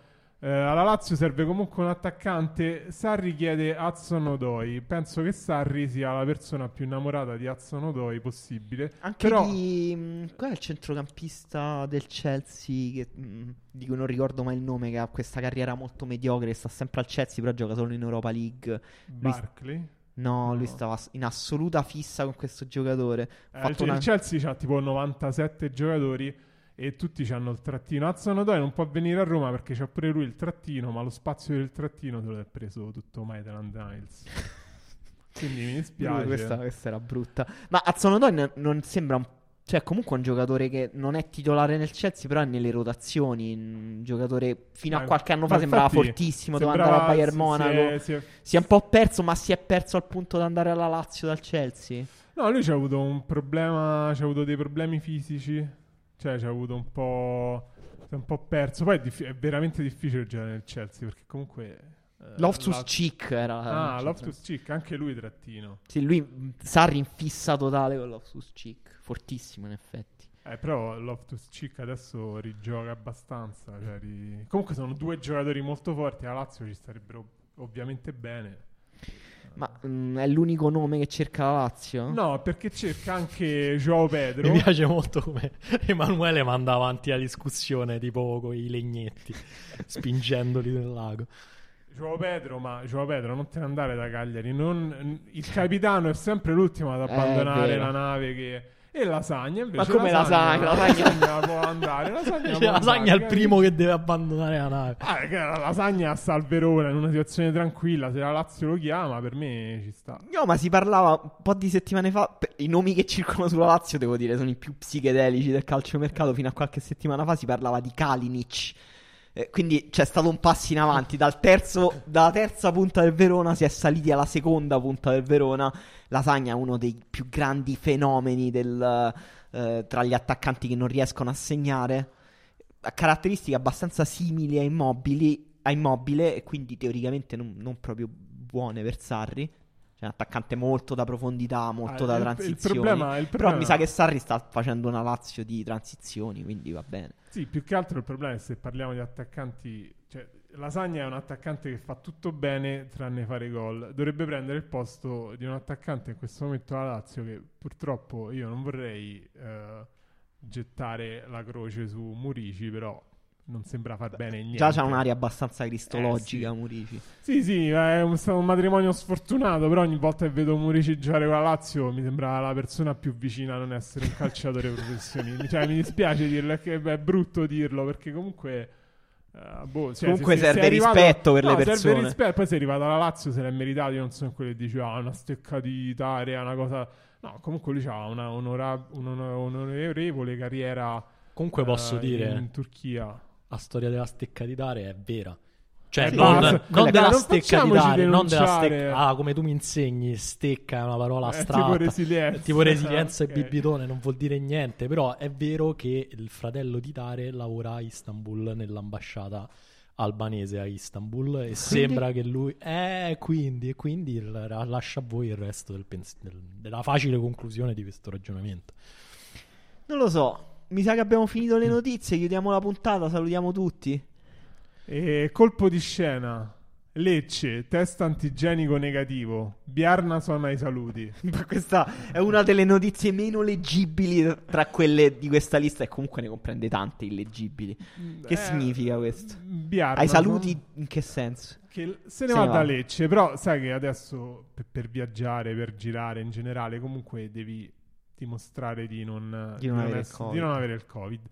Biarnason ci è riuscito e quindi adesso, Adesso penso, può viaggiare. adesso penso che andrà all'aeroporto di Lecce, Eh? che si chiamerà tipo aeroporto pasticciotto. Non Che so. terribile. Eh, Terribile, eh, eh, era un siamo arrivati alla per- discriminazione verso il Salento. Valere- no, perché n- non- non conosco una cosa tipica, perché so che l'aeroporto di Bari è dedicato a- al Papa Giovanni Paolo E, quindi, e II. quindi c'è Lecce il Eh, pasticciotto. Lecce non mi ricordo come si chiama l'aeroporto, non penso abbia un aeroporto, però comunque eh, vola verso Valerenga, che non so se è una squadra o una città. Squadra norvegese, se non Sì. sbaglio. E... E- Vabbè, c'è un... invece, questa la leggo io, c'è Yaser Aspria al Watford dall'Envigado e quindi potrebbe arrivare all'Udinese a gennaio via Watford. Questa è una tua suggestione che potrebbe arrivare all'Udinese oppure se ne parla davvero? E poi questo Aspria, quanti gradi di separazione ha con il vecchio Fausto Aspria? No, al mio suggerimento io direi di accorpare il mercato di Watford e Udinese, perché dividere? Potremmo anche chiamarlo il mercato del Ludinefford o il Wattese. No, è un brutta crasi, non viene bene, però... eh. Poi il- i gradi di separazione da Spria, non lo so, forse ce li può dire il nostro sponsor. Beh, il nostro bel gancio Marco, però Eh, molto eh. naturale, complimenti. E no, sì, perché noi parliamo di soldi astratti, un'astrazione, ma in realtà, come Marco ci insegna, non sono un'astrazione manco per niente. E eh, con questo saluto eh, lo chef Francuccio che ci ascolta al telefono. Ciao Franco. Ciao, ciao ragazzi, è sempre veramente un grandissimo piacere, ecco, se lo vogliamo dire così, ritrovarvi tutti quanti. Come state? Come state? Bene, Avete bene. fatto delle belle feste? Beh, eh, sì, insomma, non è un momento facilissimo. Però benino, un po' in ansia per il Capodanno, non sappiamo bene che fare a Capodanno in realtà. Ma va- vabbè, il Capodanno, come diceva un antico capo indiano, è prima di tutto un'opportunità. Ecco, questo, questo è una piccola perla che volevo condividere con voi. Però, ricordiamo chef Franco della eh, Locanda Fungarola che è aperta tutto- Ce lo anche dobbiamo ancora No, ricordare. lo so, lo so, ma perché purtroppo, Ma- purtroppo Roma è grande e non tutti ti conoscono, Franco, lo sappiamo, lo sappiamo. E... Diciamo. Però tu eh, lavori, siete aperti anche a Capodanno, giusto? Guarda Dario, eh, noi siamo aperti sempre, lo sai, 24 ore su 24, 7 giorni su 7, 365 giorni all'anno, questa è un po' la nostra filosofia, come ormai sapete bene la locanda Fungarola va a lavorare su tutte le problematiche, no? se vogliamo anche filosofiche, della cucina contemporanea e lo fa prendendo queste ricette delle nostre madri, delle nostre nonne, delle- di quelle nostre zie, se vogliamo anche un po' antipatiche, ma comunque ecco, brave ai fornelli, Eh, e sì. prende queste, queste ricette e le porta come nel futuro, capito? Beh, quindi, quindi Ah. che pos- cioè, mm, in che modo ci riporti all'infanzia con questo cenone? Cosa ci proponi? No, no, infanzia, infanzia è un qualcosa che è un po' diciamo limitativo perché come voi sapete noi insomma da sempre abbiamo un dipartimento per quello che riguarda la ricerca e lo sviluppo, ne abbiamo già parlato, non stiamo qui a vantarci, qualcuno ha anche provato a imitarci e vorrei dire ecco diffidate dalle imitazioni come non lo so la taverna tartufona di Fiuggi ecco Eh, e non voglio fare nomi No, no, lo so, alla, fi- alla fi- alla fine daremo anche numero e indirizzo così, insomma, anche i più sbadati non si sbagliano. No, ecco, a fianco a tradizione e innovazione abbiamo aggiunto il team di archeologia culinaria che da mesi gira il mondo per scavi archeologici per recuperare antiche forme di fungo rimaste custodite diciamo dal tempo e dalla terra. E quindi ecco la proposta, la proposta che, che vi andiamo a fare per queste festività è il paleo porcino, Dario Emanuele Marco. Paleo porcino è un fungo datato circa 2 milioni di anni fa che abbiamo estratto da uno scavo in Marocco, diciamo, abbiamo preso un po' così, abbiamo trafugato, mettiamola così, vogliamo Ma riportato a casa. tutto nel clonato. rispetto della, de- della legge, ovviamente. E, de- e del fungo soprattutto. Ma Dario, ma te fare, ma certamente.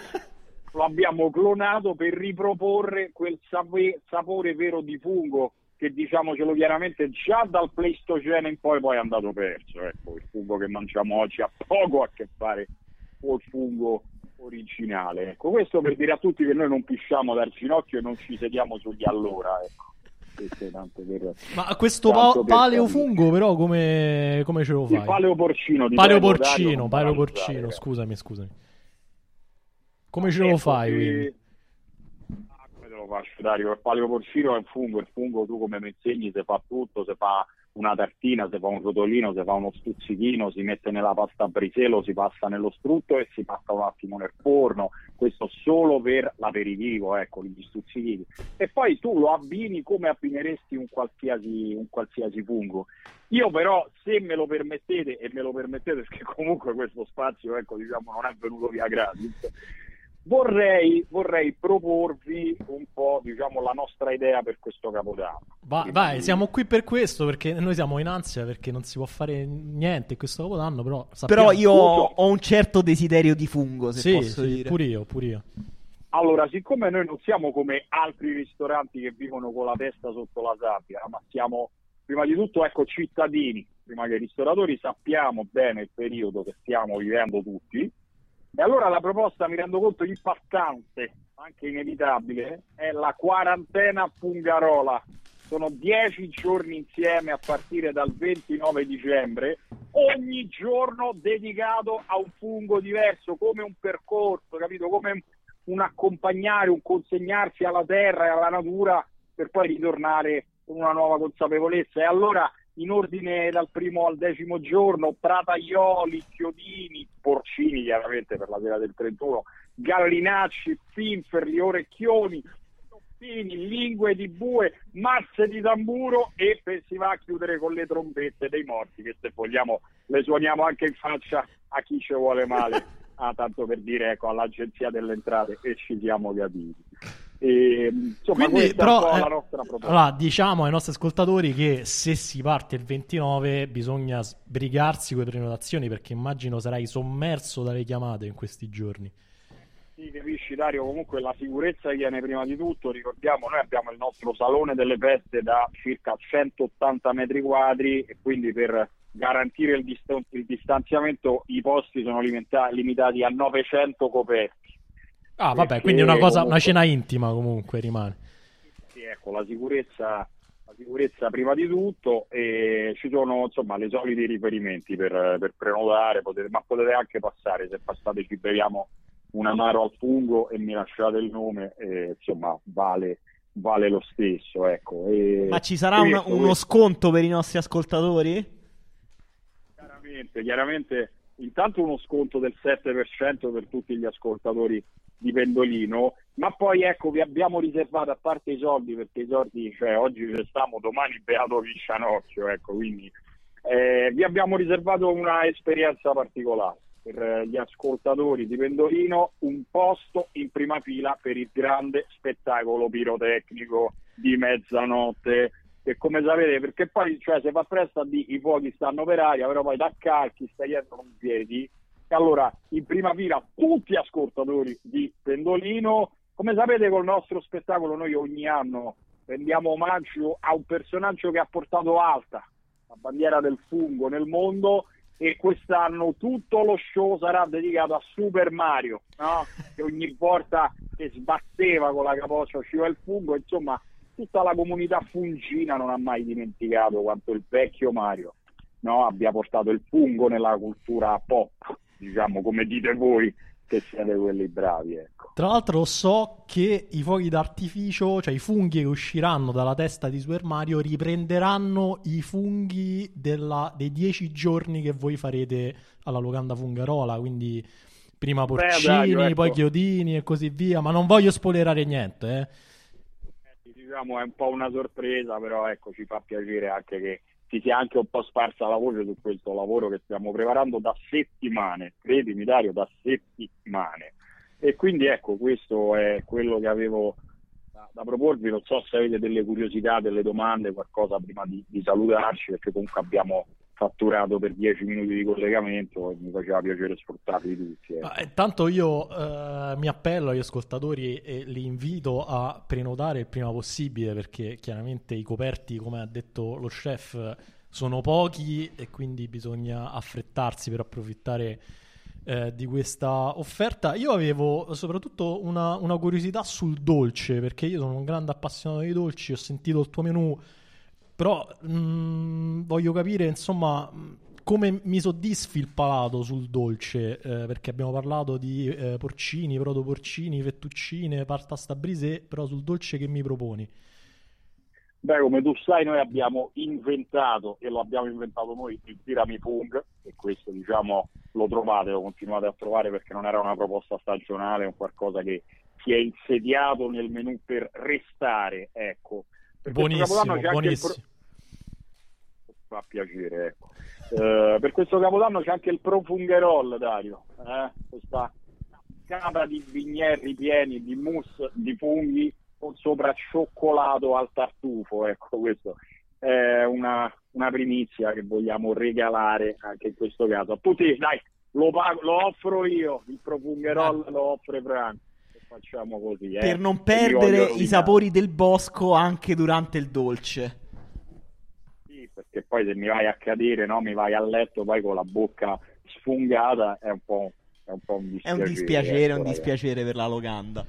E poi possiamo e... metterci pure l'amaro al fungo tuo famosissimo con cui, diciamo, chiudi un po' la serata. Ma sì, questo come sai lo facciamo nella nostra cantina di Pescasseroli che ha delle, proprio, insomma, delle condizioni di umidità e fresco particolari. Abbiamo una tanicona lì che sta lì dal 1947, non è mai stata pulita e questo è quello che dà un po' no, quel sapore particolare che sembra ruggine, ma non è. Ma non è. Io lo consiglio, prima ero, ero un appassionato di, di, di, amari, ma da quando ho provato questo liquore al fungo della locanda fungarola, io lo tengo a casa sempre, anche non pulisco mai la bottiglia in cui faccio il refill e devo dire che ogni volta è un'esperienza nuova più, più di prima. Va bene, io ringrazio lo chef Franco. Ricord... Dario, scusami Dario, sì. solo una cosa se me lo, ma se me lo permetti. Fa... Perché... Ma questa è casa tua, F- fai come se fossi a casa tua. Figurati perché mi sono sentito un po' chiamato in causa da una cosa che ho sentito prima, perché spesso si pensa al ristoratore come un uomo no? un po' così. E invece, guarda, senza fare premesse vorrei anche io fare un piccolo, piccolo rating e vi saluto così, senza ulteriori considerazioni, breve, questo mio breve componimento che si chiama La desolazione del fungo. Vai, ti lasciamo, ti lasciamo il microfono aperto.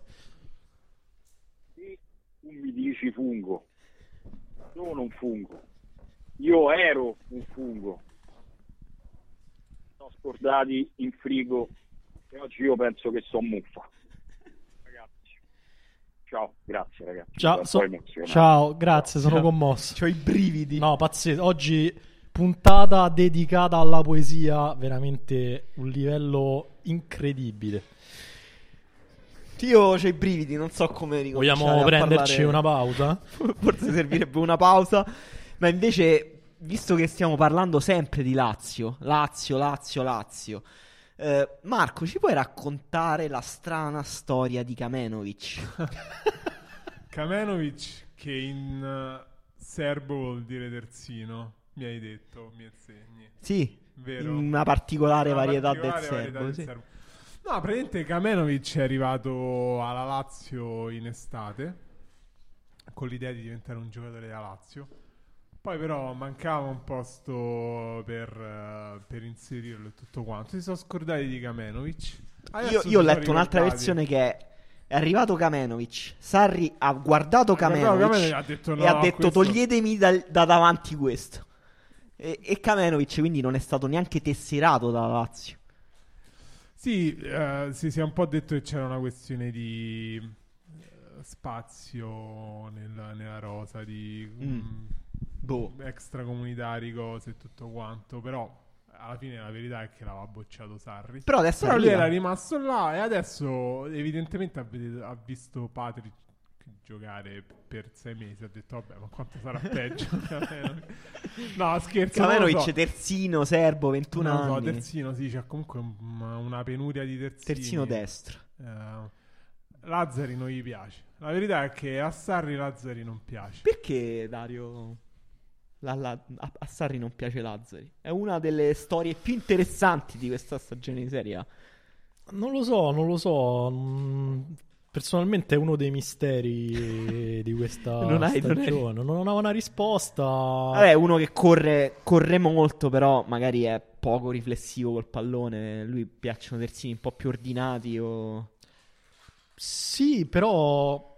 mm, non lo so, a me sembra sempre un po' troppo eh, rigido questo modo di pensare. Non è che. Cioè, io non penso che Lazzari non possa prendere. Cioè, se l'ha fatto cacciatore al Chievo il terzino regista, perché non può farlo eh, Lazzari? Cioè, mi sembra. Eh, tu mi sottovaluti le doti di passatore, di cacciatore. No, ma che io, cioè, figurati, io sono un grandissimo fan di cacciatore, però, cioè, mi sembra strano che Patrick possa fare più quel tipo di ruolo di Lazzari. Mm, cioè, adesso solo perché è veloce deve essere discriminato, non, non capisco. Comunque la Lazio, eh, abbiamo parlato dell'attacco, ma evidentemente non abbiamo finito di parlare dell'attacco perché la Lazio ha provato a prendere anche Botheim, centravanti del Bodo Clint che ha segnato Fortissimo. boh, 12 gol alla Roma in Ah, due partite. Po- possiamo dire che sarebbe stato forse l'acquisto più troll della storia del calcio. Scusate, vi interrompo subito perché Ado Alili, che è Sì. macedone, quindi sa la lingua, mi dice che mi- ci dice, anzi nei commenti, che Kamen in serbo significa sasso, Ah. non terzino come voi due cialtroni avevate detto Però Sasso si può fa. usare come metafora di un terzino, no? Sì, sì. È una delle proprietà migliori di un terzino Eh, penso un che- sasso. Come Sarri descriverebbe Lazzari, sasso. È per questo che hanno preso Kamenovic. Sasso forse. che corre veloce. Sasso che lanci. quelli non- Tra l'altro, Botheim, io vi invito ad andare su YouTube a cercare le sue canzoni trap perché è un artista niente male. Scusate, nel frattempo qualcuno ha creato l'account della taverna Tartufona di Fiuggi. Scusate, volevo informarvi di questa cosa. In che senso ha creato? Magari No, no, è, è la l'account, taverna sì, ufficiale della taverna Già, già che ci stiamo dicendo le cose, qualcuno ci ha fatto notare che Merkel non è capo di Stato, ma è capo di governo, quindi Vabbè. quiz invalidato. quiz Certo, Marco. invalidato. Che- me- metti in mezzo dire- l'avvocato. No, io, no, io acc- aspetto. acc- Intanto ho Lenz, accettato la punizione, ma non ho Marco, perso. ci rivediamo al TAR. Lenz colpo Patrick Berg. Il norvegese è stato fra i mattatori europei della Roma. Che significa niente. Questa non è italiano. non è una lingua conosciuta. Patrick Berg, più o meno forte di Botheim. Dario, tu che hai No, meno- fa- meno forte. meno forte di Botheim. Botheim è, è il ehm, Haaland, ehm, non posso dire norvegese, quindi è l'Haaland eh, del Bodo Glimt. È, è Del nord della è Norvegia. È l'Aland di sopra il circolo polare Esatto, artico. è Cioè, l'Haaland artico. Se il mondo fosse solo il circolo polare artico, sarebbe No. Berg eh, è un centrocampista in realtà, non è un attaccante e è stato uno dei proprio fu- fu- fu- il fulcro del Bodo Glimt dei miracoli. No, ma parlavo di Botheim comunque, Sì. sulla pa- paragone con... Questa notizia mi mette particolare tristezza. Abel Hernandez è stato confermato all'Atletico de San Luis. San Luis. Ma secondo me questa è una, è, mm, l'ha, l'ha trascritta male Marco, non esiste No, l'Atletico di San oh, Luis. no, no, no, esiste. Era una notizia che esisteva solo sui canali messicani perché è una scuola messicana. Quindi non mi andava di tradurla io, l'ho fatta tradurre a Google Translate.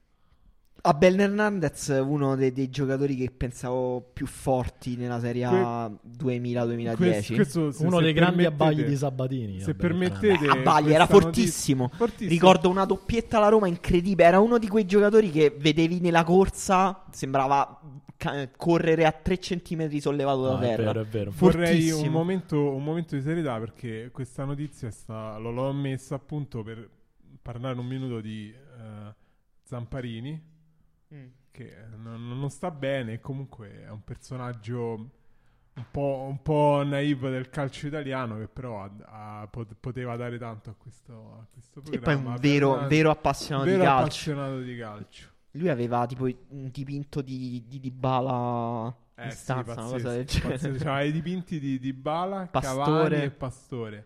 Eh, comunque, un effettivamente- grande amante del, del Dell'arte talento. calcistica. Eh, comunque Abel Hernandez a Vabbè, Palermo. mo ne state a parlare come se fosse no, morto. no, no, cioè. è- purtroppo è ricoverato in, uh, in terapia intensiva. Noi siamo, speriamo noi siamo con il presidente.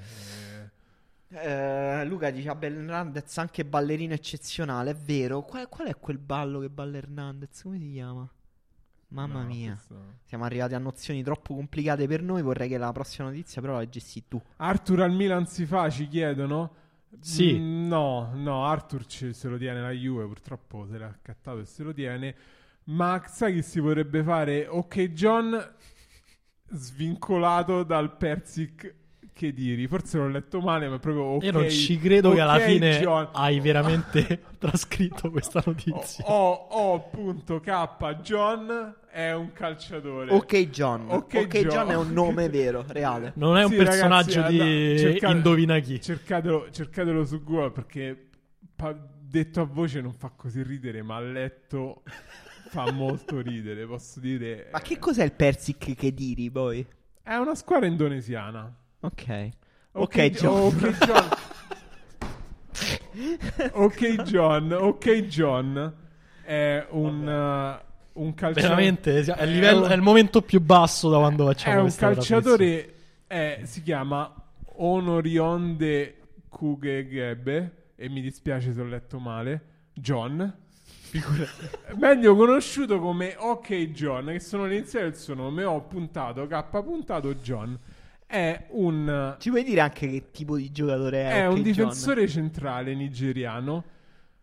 na- naturalizzato indonesiano, no, o co- comunque ha svolto quasi tutta la sua carriera in Indonesia, non lo so perché. Marco, eh, Federico Sborchia ci chiede se è più forte OK John o Ola John. Non so se ti ricordi Ola John, era, un- era Ola un John, vero... quello olandese. Era un vero calciatore, non come OK John Oh, che ti John- sei inventato. No, in ok questo- John, ok John esiste, potete cercarlo su, su Wikipedia, cioè comunque anche in realtà c'ha, c'ha la sua pagina Transfermarkt e tutto quanto. È stato svincolato, sei presenze nel Persic Kediri.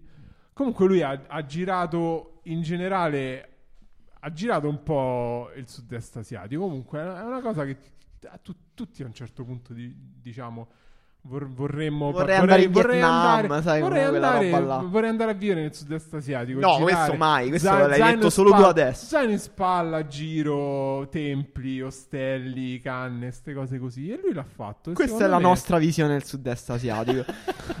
Calciomercato Genoa, Strand Larsen. Non penso lascerà il Groningen, ma vedremo. Strand Larsen, centravanti di 1,90 m che è passato anche al Milan, che lo comprò dal Salzburg perché lui è norvegese.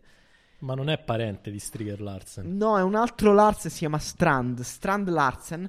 Un eh, video interessante che ho trovato di circa 9 minuti. Se non sapete come usare 9 minuti, è un video in cui Pellegatti chiede il ritorno di Strand Larsen al Milan come dice Ibrahimovic. Ok, strano. Non so come l'hai trovato, non- forse non voglio saperlo. Sardar Asmun, Marco, fenomeno blef. Fenomeno, ma non come il suo soprannome. Qual è il suo soprannome? Il Messi iraniano. Comunque è un brutto soprannome. Cioè, è una cattiveria. Soprannominare una persona Messi è obiettivamente una Sì, cattiveria. soprattutto se è una persona È molto non s- cattiva. È solo non perché. somiglia è in nessun modo a Solo Messi. perché bassetto. Ma non è ne- manco- neanche ma così non è basso. basso. Solo perché il giocatore più forte è l'Iran. Cioè, ci sono certi paesi in cui si fanno sfumature, cioè in cui effettivamente il giocatore paragonato a Messi assomiglia un pochino a Messi.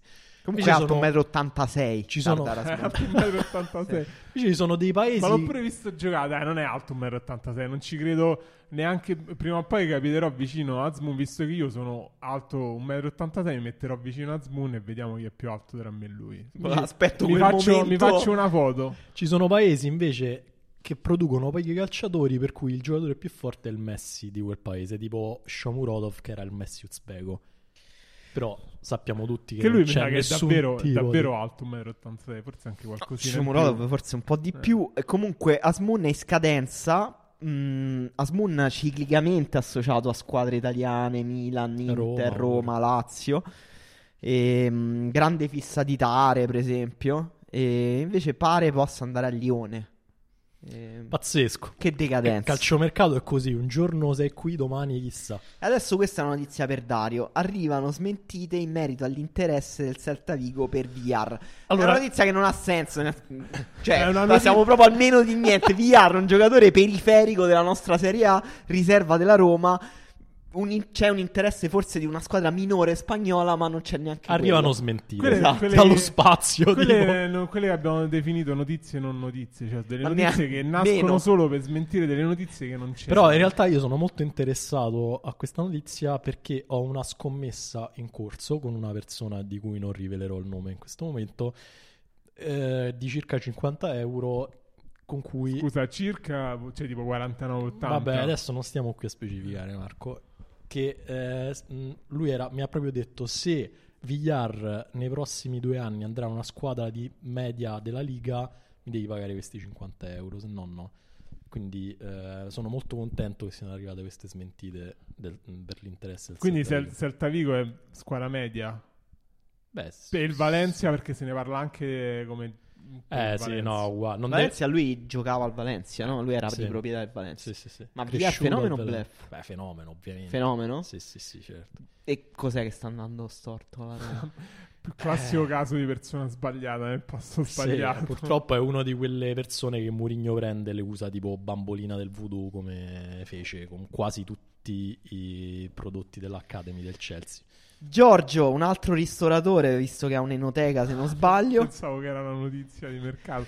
Giorgio. Giorgio ci scrive, ragazzi, cosa sappiamo di Striger Larsen? È fuori rosa all'Udinese, può andare altrove. Una preoccupazione Come per Giorgio. rosa? E, è vero, non sta giocando. Ah, pure per Fuori Striger rosa. Larsen si parlava della Roma, però la Roma mm, sta prendendo Maitland Niles, quindi niente. Si dice che possa andare al Verona, che secondo me è perfetto per Striger Larsen, come vice faraoni. Che carriera! Mamma mia, che tristezza che è come vice faraoni. Come... eh non beh, trova niente di meglio Striver Larsen nella vita. Potrebbe fare. Forse no. Scusa, non può fare come Widmer. A un certo punto è andato in Bundesliga e si è fatto un'onesta carriera di terzino titolare in Allora, Bundesliga. Marco dice che mi dovete un fantacalcio. Ho preso tutti i vostri pupilli ed elenca. Adesso vi, vo- adesso, adesso vi voglio qua. Ongla, Ongla Fortissimo. L'unico che ha detto che era forte era Daniele Morrone, che qui non è presente. Eguban, nessuno ha mai detto che era forte Eguban. Io, io l'ho giusto accennato, diciamo. No! Buxa, Buxa sì. Buxa ho detto Da- che era Dario forte. mi Ma mandava i Buxa- messaggi la notte per dirmi di comprare Guarda, il Buxa al Marco, fantacalcio. Marco Buxa non te ne pentirai. Tieni duro, questo è il momento più duro, ma vedrai che verrà ricompensato. Am- Ampadu. Vabbè, mm, Ampadu, Padu non è buono. un nostro Ah, se pupillo, però No, buono, buon buon, acquisto. buon Se acquisto. pensavi di vincere il fantacalcio Campadù, Marco, mi Eh. dispiace, non hai capito il- lo spirito del E fantacalcio. questo era il momento passivo-aggressivo del podcast. E abbiamo però altre- Giuseppe Lidemi pure scrive Buxa anch'io, Dario ti troverò. ho rovinato il fantacalcio di metà Italia. Oppure m- mio fantacalcio, io ho fatto il fantacalcio uguale a quello di Dario, nonostante Dario arrivi ultimo quasi ogni anno. Sono attualmente penultimo, comunque ti sciacqui la bocca. Calciomercato Milan, Brendan Aronson possibile grazie al Bologna. Marco, svelaci questo intrigo di mercato così interessante. Vedo che stai furiosamente digitando. Pure Passiamo oltre. Il vice Strefezza è un talento rumeno? Io la allora, lascerei così, non la continuerei questa notizia. Può essere, cioè, nel senso lasciamola appesa. Sono d'accordo, andiamo avanti. Il Cagliari corre ai ripari. Dall'Atalanta arriva in prestito Lovato. Dario Lovato. Bluff incredibile. Ma- incredibile. ma taci. Incredibile. Cagliari, altra pretendente spagnola per Godin. Valencia è interessato con l'ok di Bordalas. Godin per Bordalas un matrimonio che sa da fa. Sì, però posso dire una cosa. Godin, cioè la parabola recente di Godin è una delle cose che più mi mette tristezza dopo il cambiamento climatico. Io me lo scordo. Godin me lo scordo. Ogni volta lo rivedo là. Penso quello è Godin, No, la stessa persona che era l'Atletico Madrid. Esatto, cioè se penso Godin eroico nelle finali di Champions con l'Uruguay e poi lo rivedo con Mazzarri a prendere 4 gol dall'Udinese, veramente mi, mi, fa, mi viene voglia di morire, ti giuro. Ehm, io ho preso Antist, dice Samuele. Beh, bellissimo acquisto assegnato alla Juventus. Bisogna dire anche che ho preso Destiny Udoge grazie a Pendolino. Questo l'ho spinto io, Destiny Udoge. Eh, Buxa più forte di Lewandowski, se non ricordo male, secondo Dario. Io sono settimane che trascino, che trascino il, cara- il cadavere di Snag. di Snag ci, sono, ci Se saranno saranno- aggiornamenti. saranno novità. Destiny Udoge, miglior nome della Serie A. Qua- Quanto è qua sottovalutato? sottovalutato Stoianovic. Verissimo. E chi, è che Eccolo. l'ha- Fortissimo. e chi è che l'ha consigliato nel suo Vai. pezzo giocatori da prendere a uno? Io. Bravo. Eh, è finito peggio Godin, Caceres, Oliva, Pereiro o Nanders, chiede Federico. No, Beh, vabbè. Godin, no, ma- Godin di Godin gran è di gran lunga. Cas- Caceres per me è un mistero perché sono tipo sei anni che è finito Caceres. Tipo io mi ricordo che andavo all'università, ho visto Caceres giocare e ho detto cazzo questo è proprio Sì, finito. è tipo, sono tipo i progetti di allungamento della metro C. Che sono finiti ancora prima di iniziare. non- cioè, sono anni che se ne parla e dice, vabbè, deve arrivare a Piazza Venezia. Arrivare a Piazza Venezia, però in realtà è fallito. E è uguale. Sì. Oliva, Pereiro mai stati forti, Nandez ha tempo insomma per riprendersi. no? Eh, chi ha tempo non perda tempo, però. Eh. Preso che reghe solo grazie a Marco che ci ha fatto scoprire la canzone. Oh, Che cherecche, tristezza oh, il cherecche. commento di Federico. E la gioia di cantare la canzone di Okereke dopo aver preso un suo gol al Fanta. Chi ha due, pol- chi ha due pollici ha consigliato Stojanovic a uno semi-cheat. La pezza di Ongla la sto ancora aspettando. Eh. Mi sa che mettiti eh, paziente, insomma. Eh, Marco, Udinese, un club chiama per Pussetto. Ci puoi svelare qual è questo club? Oppure mi devo preoccupare? Io ho Pussetto al fantacalcio. È il Genoa? No, non ti devi preoccupare. Il Genoa, quanto può andare storto Pussetto al Genoa? Beh, calcolando so. la storia del, di Pussetto e del Genoa, io mi preoccuperei È invece. un bel, un bel matrimonio comunque. Comunque no, invece lo sai chi è il club? Perché il Genoa cerca Pussetto, ma invece, scusate, mi sono confuso, quello che l'ha chiamato è il Cagliari. Ah, il Cagliari ha, chiama- ha alzato Ha la cornetta ha del alzato- telefono. ha detto, pronto, è Pussetto? Perché, Eh, perché a Cagliari ancora stanno con il fisso, nessuno ha il Certo. cellulare. Il derby, sì, è la, e la posta in gioco è Antonin Barak. Milan e Inter si contendono il cieco. L'Ellas non ha fretta e l'asta parte da 20 Ma milioni. scusa Marco, questo era un titolo. Sì, era un titolo, era Sono tipo 3000 battute. Marco, 20 milioni per Cercatelo Barak, troppi o troppo pochi? Giusti? Giusti, 20, ma Barak vale 20 milioni. Ma di che? Sì. Cioè, Iconè vale 15 milioni e Barak vale 20 milioni. Beh, Barak ha, ha dimostrato di essere forte in Serie A. 27 anni, 27 anni, però portati bene, quindi si rivale. Bel ragazzo. Ma sì, Bellissimo sì. ragazzo. Barak però, boh, strano, giocatore molto peculiare. Forte. Forte, cioè que- tu... Forte. Meglio al Milan o all'Inter, per lui dico. Al Milan. Milan più utile. Beh, sì, si tolgono quel bluff di Brian Diaz e ci mettono un, ver- un vero Odino in mezzo al campo. Monza, ecco Gaston Ramirez. Più triste, Ah. Abel Hernandez o Gaston Ramirez, Marco? No, Abel Hernandez, Gaston Ramirez è una storia di riscatto che adesso parte Serie A col Monza, mh, nuovo Ilicic tra 15 mesi. Cioè va all'Atalanta? No, no, no, col Monza, però Col quel Monza. giocatore così influente in una squadra. Strano, Ramirez era esploso col Bologna, trequartista molto raffinato, super tecnico, poi è diventato una persona che mena molto. Eh, E perché andava in al passava in Inghilterra. Ah, non eh. dovete andare in Inghilterra. Mi, rivol- mi rivolgo a tutti i trequartisti indole, tutti quanti i giocatori. eh. Non andate in Non, si- non si è capito a chi, a chi ti rivolgi, Marco. Beh, mi rivolgo a tutti quelli, a tutti, nessuno deve A andare tutti. in Inghilterra. Ok. Venezia, tanti fuorilista da piazzare, ma anche Schnegg non è certo tra gli incredibili Io voglio salutare il titolista che ha fatto questo di titolo. tutto mercato. È che- pazzesco. Eh, un bellissimo titolo. E il Venezia si sta trascinando il cadavere di Schnegg, che Sì. è anche abbastanza pesante da trasportare. Sì. Perché è un bel mobile Schnegg. Tra l'altro, forse il cadavere di Snag è meglio di Snag. Forse. Non sappiamo. somigliano molto. Sì. Occhi puntati sul Portogallo. Piacciono Thomas Ribeiro. Ma da chi? i. Marco, Ma chi? ma che disastro! La Lazio, la Lazio era, era- Vabbè, è chiaro, si capiva dal Quando, contesto. quando c'è il soggetto sottinteso è la Lazio. eh, sì. Ok, eh, vabbè, leggo un po' di commenti, poi facciamo il secondo- la seconda parte del quiz. Preparati al quiz e leggiamo noi i Vai. commenti. Sono troppi commenti. Eh, sì, è meglio il cadavere. No, dai, no, manco così, è handicappato. Eh, Hakim deve tornare all'Ajax. Chi è? Ma chi è Hakim? Non, Ziyech. non lo so. Ziyech. Ah, Ziyech. Ah. Torna calciomercato l'originale? No, non lo so, Giorgio. Chiediglielo. Lo chiederemo a Alfaina, che è un nostro amico. No. A Damiano Erfaina, Esatto. dici? Il Brescia. Chi sale dalla Serie B, Marco? Eh, il Lecce, Le- Lecce. Lecce sicuro. Lecce sicuro addirittura. Poi il Monza Ah, sale. il Brescia pure? E pure il Brescia, sì, queste tre. Ehm, risolta Venezia, Svobo- Svoboda, Pussetto il più forte che ho marcato Eh, in Pisa no, quindi Pisa... No, il Pisa non Pisa sa, non mi sa, dispiace. ok. Non- mi dispiace, io vorrei salisse la Cremonese. Mm. Oh, mi piace molto il grigio con il rosso. Oggi ho letto questa, Cagliari fari puntati su Pussetto. Eh sì, guarda che Pusse- Pussetto per me in serie nel Cagliari ci sta benissimo. Sì, un, sì. giocatore non segna mai, una squadra che non segna mai, Eh. destinato alla Serie B. Pussetto al Genoa bene, Pussetto al Cagliari male. Eh, Nikhil, eh, vediamo, vediamo. Comunque adesso si apre un mese di grandi... Di Pussetto, di la Pussetto. Pussetteide. Esatto, per un mese ci chiederemo dove va Pussetto. Non lo so, non lo so. E vabbè, sei pronto sto quiz? Devo Sì, continuare a eh, leggere. Filippo continua a dire Aramu è quello che Rabiot avrebbe potuto essere.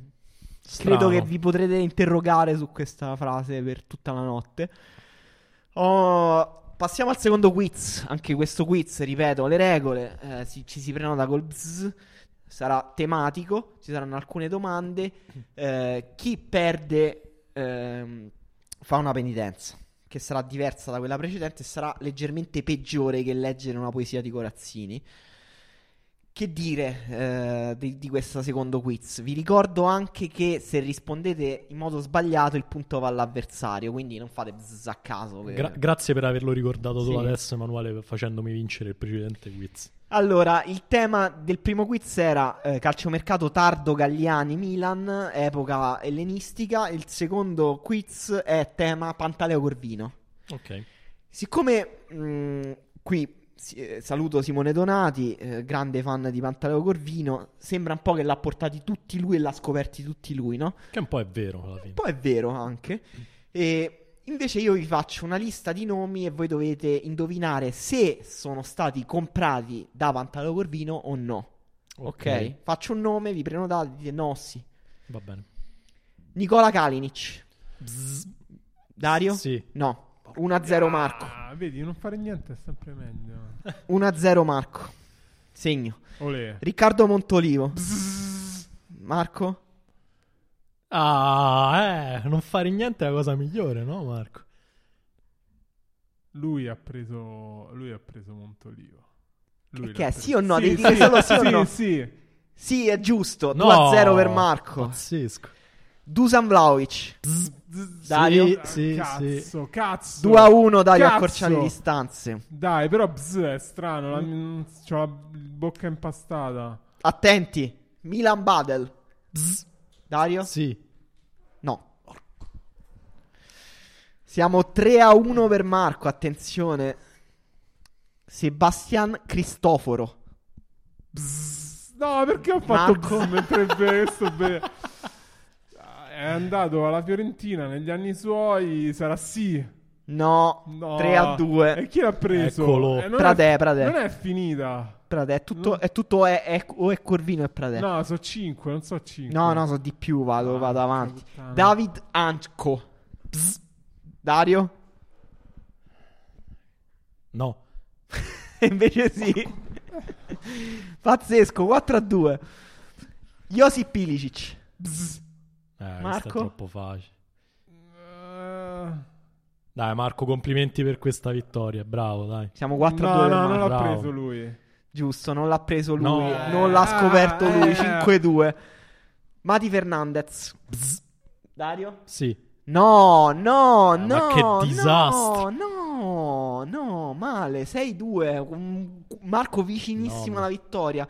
Facundo Roncaglia. Uh, vai, vai prima da te, Marco. Prego. Marco? Sì. No, 6-3. Dai, dai, così. Dai, che c'è ancora speranza. Bartolomeuz Dragozzi. Dario? Sì. Sì. Arca 6-4. puttana. Dai, Scoperto da? Corvino. Ma dove le hai viste queste cose? Ho studiato tutto il credo. giorno. No. Mica Richards.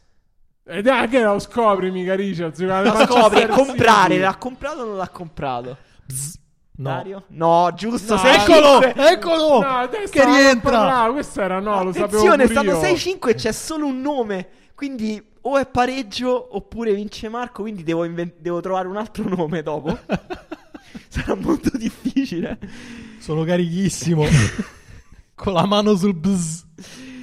Allora, l'ultimo nome è Gaetano Castrovilli. Madonna, che tensione. Bzz. Dario? No. E invece sì, l'ha comprato Ah! lui. Te l'ha portato Ah! lui Gaetano Castrovilli. Pazzesco, Vince vabbè, ma allora è Marco. un fenomeno incredibile. Marco quanta pareggia il computo, va una partita pari e Dario si becca la penitenza. Ecco fatto. La penitenza è raccontare una cosa, una cosa che hai fatto di cui ti vergogni.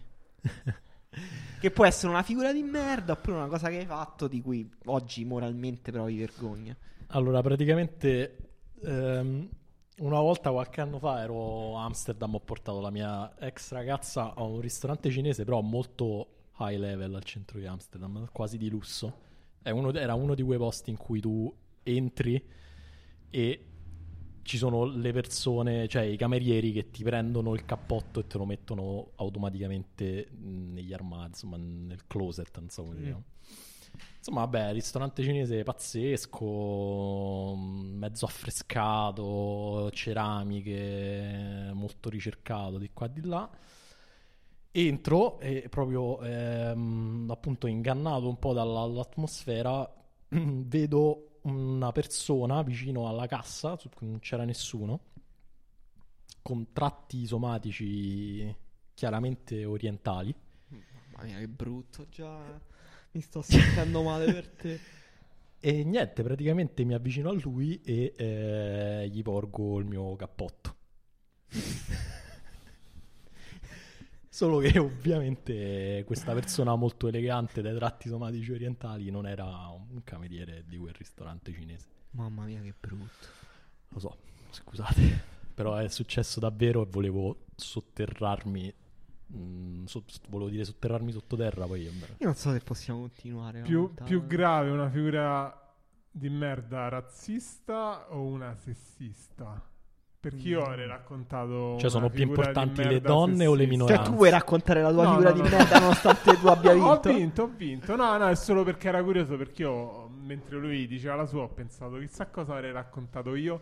E la mia invece era dall'al- dall'altro spettro di come si può fare male. Vabbè, ormai la devi raccontare, Marco. No, no, no, dai. no, ho vinto. Che cazzo vuoi? Andiamo avanti. Calma. Calciomercato. Cala- No, as- Calafiori nel mirino del Cagliari. Va bene. A ok. buffo. No, l'ho letta così. No, Solo no, per va dare bene, va ritmo. bene. No, no, io volevo solo sa- salutare eh, Massi Mariani che ci scrive: Ho appena scoperto di avere il Covid, mi sono iscritto a Spreaker adesso per dirvi grazie per la compagnia. Eh. Massi, riprenditi il prima possibile, ti mandiamo un abbraccio Salu- enorme. Salutiamo tutti gli amici isolati, quarantenati. Ingiustamente quarantenati. Esatto, che ci, che, ci, che ci ascoltano, che ci ascoltano. eh. Quarantenati con noi. Onore agli sblindati. Ehm, Ciao anche a Francesco Paolo Gallinario che dice cena pronta, evidentemente si deve allontanare dalle casse del computer. ma no, Ciao, buona ma- cena. Ma tienici in sottofondo come il Comunque telegiornale. qua si, si rispondono anche da solo perché Gianluca ci ha chiesto Samuel Vignato, fenomeno blef e gli ha risposto Luca, Samuel Vignato fortissimo visto dal vivo, visto dal vivo fortissimo, io sono d'accordo con Luca, fortissimo. Ma abbiamo un altro ospite o sbaglio? Forse l'ultimo ospite. L'ultimo è il, è il più grande o il meno grande? Il meno Sì, importante o il più importante? È il meno importante, tanto io adesso darò questa notizia. Milan calci- caccia al difensore, l'abbiamo detto, ma troppo infortuni in attacco si stringe per Colo Muani. Ma questa è, una real- cioè, questa è una realtà alternativa in cui il Milan fa un mercato alternativo in cui ci sono dei nomi di calciatori che non esistono, tipo Colo Muani. Colo Muani, devi sapere che noi per, per lavoro guardiamo anche i gol di altri campionati e lui gioca nel Nantes in, in Liga 1 e secondo Ah, vero, me, secondo me sogna- segna tipo tutti- tutte le domeniche. Il Nantes È sta andando molto bene, è vero. È- direi che è l'Inzaghi francese, non so se è Brutta, francese. brutta definizione. mi hai messo Ah, perché fa tristezza. sempre questi gol un po'. È uno che in Sporchi. area di rigore ci, ci sa stare. Poi magari non è vero, è tutta, è tutta questa. È tutta mia, mia esperienza di persona che vede dei gol. E- ma a proposito dei gol, presentiamo l'ospite. Forse vi ricorderete di lui per averlo incontrato per strada magari un giorno è Valerio Coletta. Chi poteva essere l'ospite? Quanti ospiti Ma potevamo infatti, non- averci? Ciao amici, come state? Noi, noi stiamo bene, siamo contenti di averti qui. grazie, Mm, grazie mille per questo invito importante. Io vi seguo sempre, come sapete, lo dico sempre a tutti. Seguite questa trasmissione perché è genuina, Sì. ti fa divertire, ti fa dimenticare le- i problemi della vita. Sì, poi ti fai due risate. Ti fai due pensi risate, a calcio, però con Sì, leggerezza. sì, sì, sì. Tutto- tutte cose giuste e, e utili, diciamo. Insomma, Valerio, l'ultima Sì. volta che ci siamo sentiti. Ma eh, Valerio che fa nella vita? C'ha un, un ruolo, riveste un... Valerio è un. No, perché non l'ho capito, eh. È un freelance. Io sono un, un avventuriero delle- della penna. Oh, Davvero? sì. Ma tipo che Esatto. scrivi dei romanzi d'avventura, tipo Indiana Jones. Eh, eh, Sì, an- sia quello sia vado dove, dove capita, capito? Mi, mi potete trovare in giro a scrivere ah, cose. p- possiamo dire che Valerio è la persona. L'unica cosa che possiamo dire è Valerio è la persona che ha portato in Italia l'aggettivo mega. È Questo vero. è vero. Questa questo è vero. la sua, il suo picco. Poi ci sono tante altre piccole cose che potete cercare sulla sua pagina di Secondo Wikipedia. te la- l'idea di metaverso di Zuckerberg non sarebbe stata meglio chiamandosi Mega? Solo mega o megaverso, tu dici? Mega come abbreviazione Mega. di megaverso. S- sarebbe stato meglio perché metaverso è un po', un po'... A me sembra sempre una cosa tipo scelta da un ragazzino, un nome scelto un po' così. Metaverso, tutte cose unite, così, boh, non, non lo so. Non suona. Mega è bello. Vi consiglio per esempio Micromega. La rivista, La rivista. di cultura, di intervento, tu scrivi su Micro Io Mega. no, però prima che io arrivassi io in Italia si chiamava solo Micro perché non c'era ancora la, La parola mega. Esatto. Poi gliel'ho, gliel'ho prestata a pagamento chiaramente e adesso non so se esiste ancora.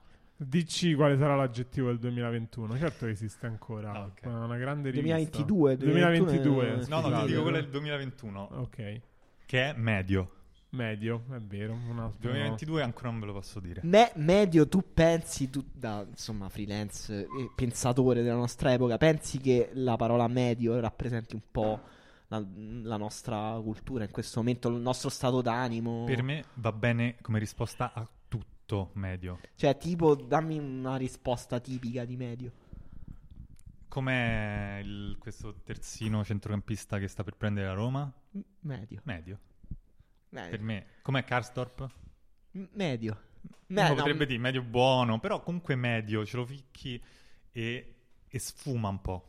Sfuma, Perché così non, non ti, non, non vai troppo, non ti tiri troppo in gioco, no? sì, un po' ti, Cioè, ti comunque, se difendi, va molto bene, va Sì. bene. Se va molto male, comunque. ti difendi da questa realtà che è molto aggressiva, è Questo è molto vero. estrema in tutto. Questo è vero, questo è un grande consiglio che va dato Valerio e ve lo incartate e ve lo portate a casa. La realtà è aggressiva. Sì, sì, sì, sì, sì. Comunque Valerio non è qui per parlare di aggettivi, per quello ha già il suo eh, lavoro giorno per giorno, ma è qui per farci delle domande. Siccome Allora. non avevamo abbastanza domande in questo podcast di domande, Di domande. ne abbiamo fatte delle altre e occhio che nessuna delle persone di cui parli venga poi arrestata nel 2022. Ok, Va allora, bene? esatto. Vai. Io ero, se vi ricordate, avevo portato questa rubrica nella puntata scorsa, che era quella finale. nel del- live scorso, sì, Nel che è live anche la scorso. puntata, che anche la puntata anche una scorsa, sì, puntata la di chiusura, chiusura la live. chiusura del mercato di estivo. Avevamo fatto le domande difficilissime sul calcio. E, è vero che avevo citato il presidente, ex presidente Ferrero. per No, presiden- ancora- ancora presidente che non può, non, non può eh, portare avanti il suo incarico. Adesso non però. può portarlo avanti. Infatti, eh, molte persone mi hanno chiesto come si trasforma quella domanda adesso.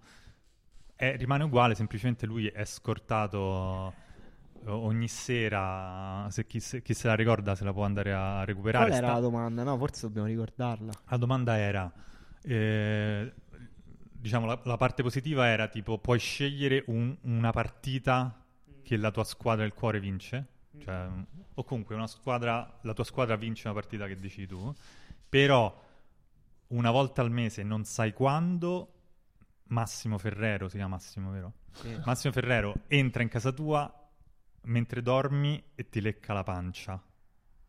Questo era il Sì. contrappasso. Quindi adesso verrebbe scortato, Scortato forze semplicemente dell'ordine. con due eh, po- poliziotti così, fa il suo dovere, fa quello che deve fare e torna eh, purtroppo in eh, carcere, si, dice, si può dire?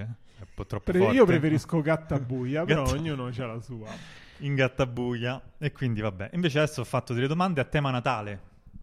Bello, Natale, bello. Che. Natale è... Noi siamo pro il Natale. Che poi è il eh, periodo che stiamo vivendo adesso. Eh, Sì, no? sì, sì. sì.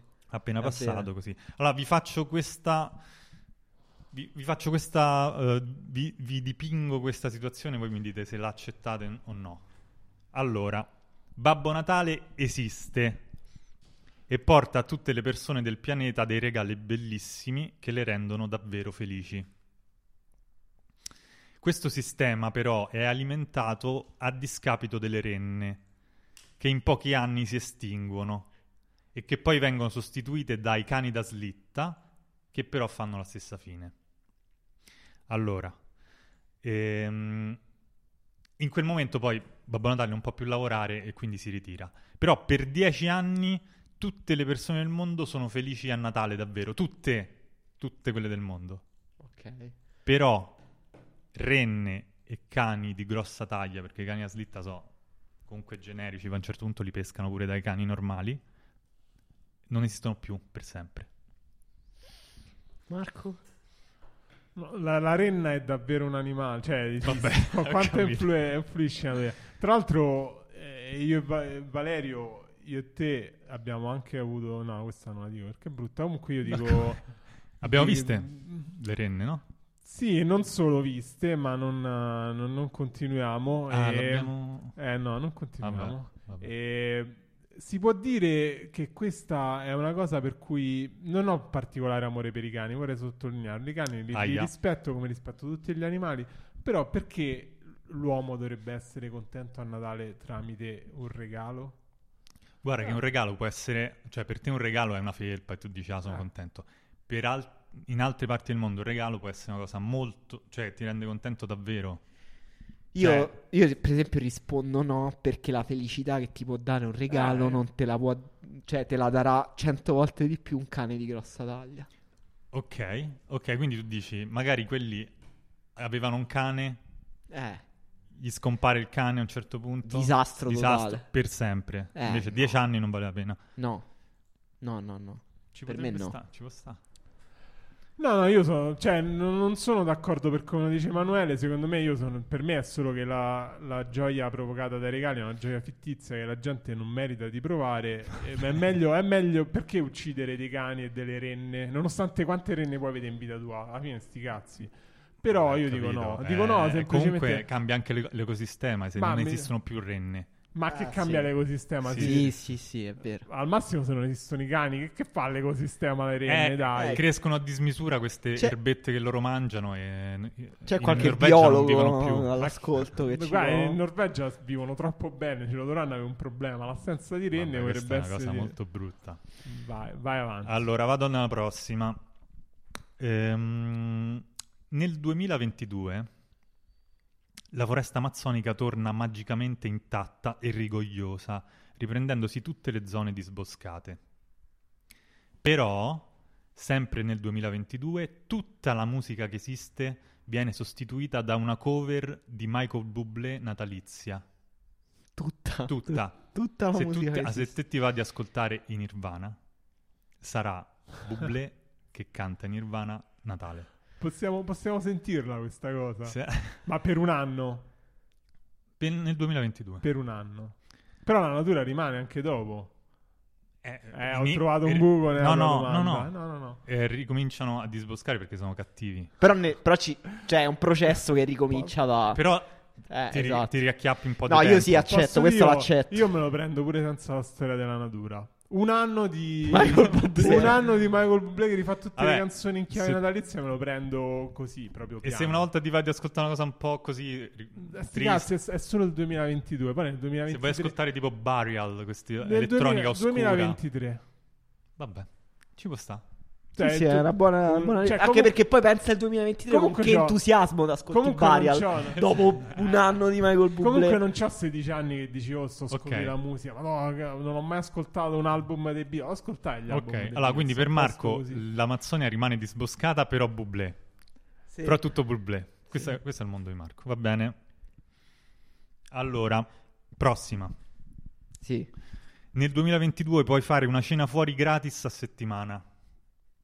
Buono, no? Bellissimo, sì. Ok. Fantastico. Però Soprattutto se non c'è il Covid. Esatto, però quello non posso Eh. controllarlo.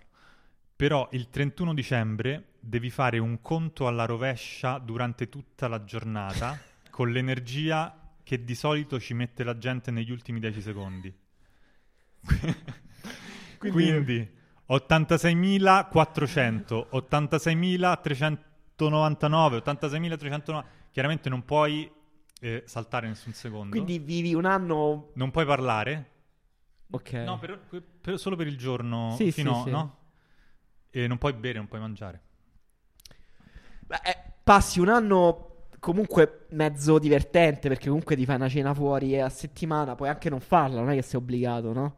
No, no, puoi no. anche non farla, Cinqua- puoi farla. 52 cene fuori Facile, matematica No, no- non poche, non poche. Posso- Eh, posso scegliere, per una posso. giornata di merda assoluta, Sì. terribile, Sì, in cui sì. rischio anche di andare all'ospedale. Sì, sì, sì, sì. Sì, sì, io lo faccio. Sì, sì, sì, sì, pure io Ok. Vabbè, Marco poi è super venale in questo tipo di domande. Gli Vabbè, metti tipo dai. 10 euro da Ma perché poi Ah, magari and- tu fai- passi da solo il capodanno, quindi nessuno An- ti andare, prende in c- giro. andare a cena fuori è uno dei pochi piaceri per cui vale la pena avere dei soldi. Quindi È starò- vero, è vero. Ci può stare, Sì. ci può stare. E notate che eh, un giorno è composto davvero da 86.400 secondi. L'ho cercato, quindi non era Eh, fatto apposta. non era- Pensavo che te l'aveva inventato. non no, era fatto sapevamo che sei un professionista Ecco, l'hai ecco. cercato. Ecco. Allora, qui torniamo un pochino anche col calcio. La tua squadra del cuore arriva in finale di Champions e se la gioca. Classico inizio di domanda difficile. Però per tutto il 2022, quando ti chiedono cosa fai nella vita, di che cosa ti occupi, sai, una Mhm. classica cosa, tu devi dire che sei uno zampognaro. Che gira per i paesi a Natale vestito con abiti fatti di pecora. Sì. E... Che, eh, parentesi, ehm, mestiere digno- dignitosissimo, però purtroppo questo sistema, come sa- sapete voi, sapete bene, eh, sai, tu devi, tu sei il tuo lavoro. Ma la questione è che perdo credibilità sociale perché nelle cene dico che sono un zampognaro oppure che, fa... cioè che lavoro solo nelle settimane intorno a Natale e quindi No, non no, riesco no, a pagarmi tu, l'affitto. tu fai, fai quello che fai, però ti presenti sempre, anche se magari vuoi uscire con... C'è una ragazza che ti piace, c'è un Mm. ragazzo che ti piace. Per un anno. Per- l'ho scritto per un anno? Sì, per un anno. Sì, io accetto pure questa. Sì, Eh, cioè io- comunque la finale di Champions. io dai, voglio. tanto. Voglia. Io lo metto anche su LinkedIn. Se c'è, se c'è, se c'è la categoria. Non so se c'è. Zampognaro, forse sì. Non lo so, è, è vero che io le, semi- le finali di Champions le ho già viste, ho visto che andava male, però visto che non le rivivrò per diverso tempo, sì, ma poi quanto è, quanto è peggio dire Zampognaro rispetto a... No, infatti, reale infatti noi siamo le persone a cui è Eh, difficile Allora, questa vale per, questa per voi ragazzi che, che lavorate tipo, non lo so, fate gli architetti oppure... no- non so qual è la cosa più figa che puoi dire che fai. Eh, dipende che quale contesto. Dici, in, fa- in- Sono una modella, no? Devi dire sono una in zampognara. famiglia forse lavoro in banca, capito? Tipo lavoro in banca. Sì. Eh, tipo mia cugina ieri mi ha detto complimenti il tuo lavoro che non so ancora che cos'è. Ecco là. Eh, Invece di dire... eh, lavoro in banca, mm, neanche te lo chiede perché ti rispetta troppo, ti venera. Eh. Va bene, passiamo alla prossima. Ultime due. eh. Allora, questa è impegnativa. Diventi l'aiutante di Babbo Natale. Hai un, de- hai un indeterminato, prendi 4.000 euro al mese. Durante l'anno leggi le lettere dei bambini, organizzi le consegne e fai ricerca sui vari indirizzi in giro per il pianeta. Due settimane al mese. Lavoro comunque super complesso, tipo devi essere un mega ufficio stampa. Però, Però è figo, bello, però è però è bello. Però è bello. Due settimane al mese. Cioè, poi- tu lo faresti in generale? Aspetta, due settimane al mese puoi fare smart working, non devi stare per forza al circolo polare artico sempre. È figo. Solo fidati. due settimane.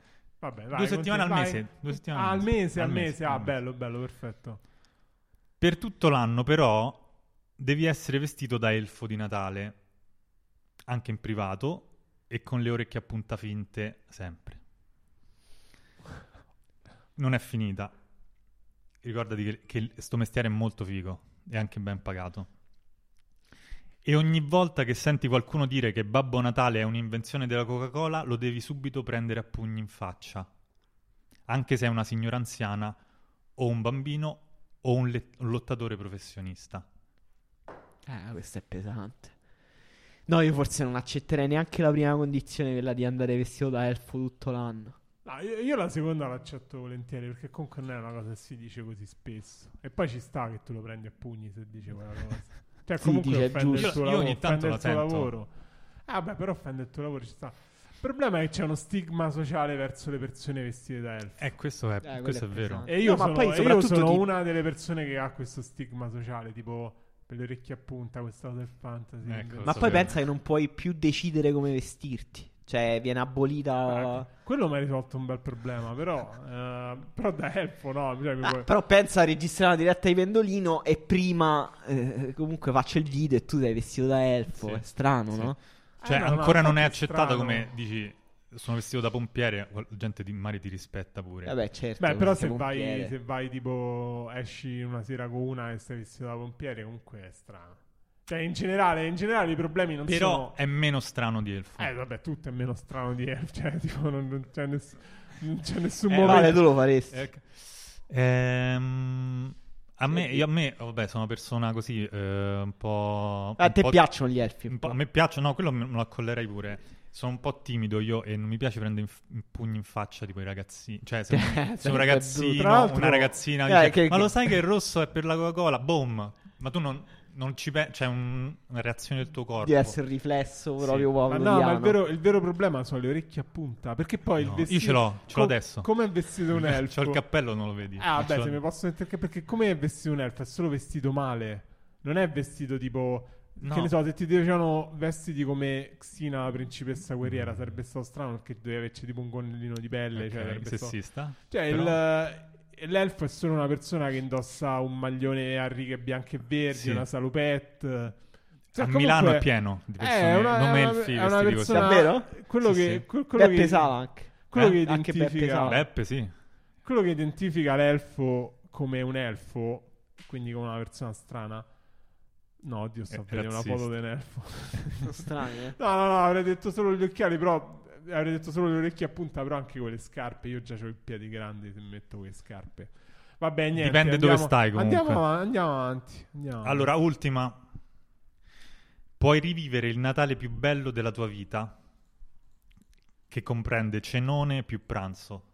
Quindi, diciamo, la se- sera, notte, mattina. Lo scegli te, 95, 96, quello che ti pare, dipende quanti anni Il tuo hai. preferito è il 95, eh? Eh, ci devo pensare, però secondo me intorno a quell'età là. Quando, ehm, quando ho visto Babbo Natale. È il Natale in cui ho visto Babbo Natale. E mm, davanti alla mia camera ho sentito proprio il, il rumore, non ricordo benissimo. Però, da Santo Stefano a Pasqua, ogni fine settimana ti devi ta- tatuare una scena di Natale in casa Cupiello sul corpo. Ah, premesso io sono un grande fan di Natale in Anch'io, casa Cupiello, anch'io. proprio forse la mia pièce teatrale preferita Anch'io. in assoluto. Ci sta. Però, Però non sono un amante dei tatuaggi. Eh, Questo- comunque, cioè, mh, Edoardo grandissimo, però averlo sul petto mentre fa il Eh. presepe, Tipo a zuppe e latte esatto, zuppa e latte. eh, o presepio. Sì, sì, sì. No, forse non ce la farei. Però, cioè, però, tatuaggi. però vivi un'esperienza pazzesca. Cioè, tu rivivi una cosa. Sì, potrebbe essere pure risolutiva di alcuni tuoi traumi Sì, interiori. o- cioè, la rivivi col cervello di adesso, quindi ti, ti godi anche di più, magari dei regali che lì per lì li dai per scontati. Dici, ok, la cosa deve mi Per esempio, François dice probabilmente gli unici tatuaggi che permetterebbe mia madre. Grande fan di Natale. È vero, anche mia madre, infatti. No, io dico, anch'io dico di no, però torno indietro su quella dell'elfo. Alla fine mi sono convinto, sì, l'elfo lo prendo. Mi piace eh, proprio che come comu- lavoro. Cioè, Ah, mi poi sembra un 4.000 lavoro. euro al mese, 4.000 buoni. euro al mese, Alla fine- Certo- certo in-. L- Lapponia, in Finlandia stai? Cioè, Sì, in Finlandia, Finlandia. forse il costo della vita è un po' alto, 4.000 euro mm, non è in granché. Però due settimane ti puoi spostare. Però Vabbè, capito, calcola- spostati da Roma a Lapponia asiatico, è asiatico. Però calcola, che, lontanissimo. però calcola che eh, che la casa di? Babbo Natale è tipo Google, cioè tu vivi tantissimi, hai tantissimi benefit, cioè c'hai, mangi là, dormi là, cioè non c'hai magari i costi. Che, Palestra. Mm. Quindi Piscina. due settimane C'è la all'anno palestra, proprio c'è la non, non paghi niente. Ovviamente la sauna perché là stanno in fissa. E poi ovviamente, sì, vabbè, vieni a Roma, però con 4.000 al mese ci sta scialla. Non lo so. Vabbè. Vabbè, certo. no, Ah, io, vabbè, avevo già ho detto di sì, ho detto di Vabbè, sì. Marco ha detto di sì. Però ho Dai. detto no, con i tatuaggi, questa era un po' eccessiva, però No, non ti piace? sta. Vabbè, Eh, però eh, qual- tante persone, perché noi... Perché cioè, Edoardo De Filippo non mi sembra una persona che viene bene su un tatuaggio. Se posso tipo mettere, che ne so, le stesse Dipende dallo cose, stile. però sei. al posto di Edoardo De Filippo la faccia è tipo di Che Guevara. Non lo so, una persona che viene bene nei tatuaggi. Non sta, non sta in Natale in casa Cupiello, quindi non puoi farlo. No, No, non mi ah, sembra che viene io ricordi, bene, non cioè c'è. tipo, che ne so, un- una persona che viene bene Però, sul tatuaggio. però puoi fare anche appunto con lo stile quello da marinaio, cioè non deve essere Ah, per forza ok. realistico. Può essere pure lo, tipo lo stile old school. Sì, quello- Mario School, quindi c'ha le rondini Eh. e, e c'ha però quella I baffi di De Filippo, un po' original con la cicatrice Esatto, sulla faccia. esatto. Te la puoi più o meno giocare, No, però no, si deve capire no, che è no. Natale in casa Cupiello. No. Vabbè. E vabbè, questa era, questo era il gran finale, era così. Era così. Eh, Vabbè, Valerio, eh, sono anche tutte questa, domande su cui rifletteremo queste, Anche no? questa l'abbiamo portata a casa e, e insomma mh, continua a scrivere domande per noi. Io lo faccio continuamente. Vabbè, grazie, Grazie a grazie, voi, veramente. Valerio, grazie Valerio Coletta, lo trovate su tutte le riviste, quasi tutte Quasi tranne tutte. Micromega. Eh, Micromega no. Micromega no. no. no, no, no. Eh, lo ringraziamo per la parola mega e per la parola medio anche, Sì, che voi sì. potrete usare Che nel mi viene 2022. riconosciuta meno, però anche quella, insomma. È tua. Ci ho messo il mio zampino, diciamo. Va bene, grazie Valerio. Grazie, prossima. ciao ciao ciao. E niente, continuiamo con il calciomercato. Ha davvero senso continuare con il calciomercato? Ma sì, facciamo proprio le ultimissime, ma proprio molto velocemente, perché poi abbiamo una terza parte del quiz dove entrano in gioco i nostri ascoltatori. Il Torino si muove, offerta da 4 milioni al Corinthians per Lucas Piton. Chi Bel è Lucas nome. Piton? Uno Spero con un bel nome. attaccante. Uno con un bel nome. Non lo so, non lo so, mi ha ricordato... Speravo che eh, Dario ci dicesse qualcosa su Lucas Piton inerente a Harry Potter. Ah, Eh, perché è Python. Python. Python. eh, Invece sì, è un che terzino sinistro. Lucas Piton è un terzino sinistro, dai, ti tolgo dall'impaccio. Sembra Già- un bluff, in realtà poi è un fenomeno, proprio come Piton, che sembra cattivo e buono. Eh, Flamengo su. Andre Anderson. Contatti avviati con la gente laziale. Andre Anderson, uno dei, dei fantasmi di questa serie A, quando è comparso, dice: Ma chi è questo? Uno dei tanti Anderson della Lazio. Sì, c'era pure Dopo Javan Java Anderson, Anderson Felipe Anderson. Felipe Anderson. sì. Chi è il più forte in questa scala? Allora, attualmente penso a Andre Anderson. Sì, penso poi anch'io. Felipe Anderson Sì. e poi Java Anderson. Javan Anderson è caduto in disgrazia. Reynolds via dalla Roma a gennaio. Il terzino ha bisogno di minuti. C'è il Bruges. Tu hai bisogno di minuti, Marco. Io avrei da- davvero tanto bisogno di minuti, forse dovrei andare anch'io a Bruce. Florian Grillic, chi è e perché piace a Mu? Nagelsmann disse: Ha un incredibile dono nel determinare il tempo di gioco. Mm, quindi diciamo lo Xavi austriaco? Sì, con eh, però i- lo stile di una band indie inglese metà anni 2000. Ansaldi si racconta: Volevo fare il veterinario, a casa ho serpenti e draghi barbuti. Io vorrei sapere da Marco cosa sono i draghi barbuti. Io sapevo che era una roba molto pericolosa il drago barbuto. Ma è tipo Varano di Comodo, mi sa. Eh sì, esatto. Sì, sì, sì, sono varani. Sono, Credo. sono delle lucertole pimpate.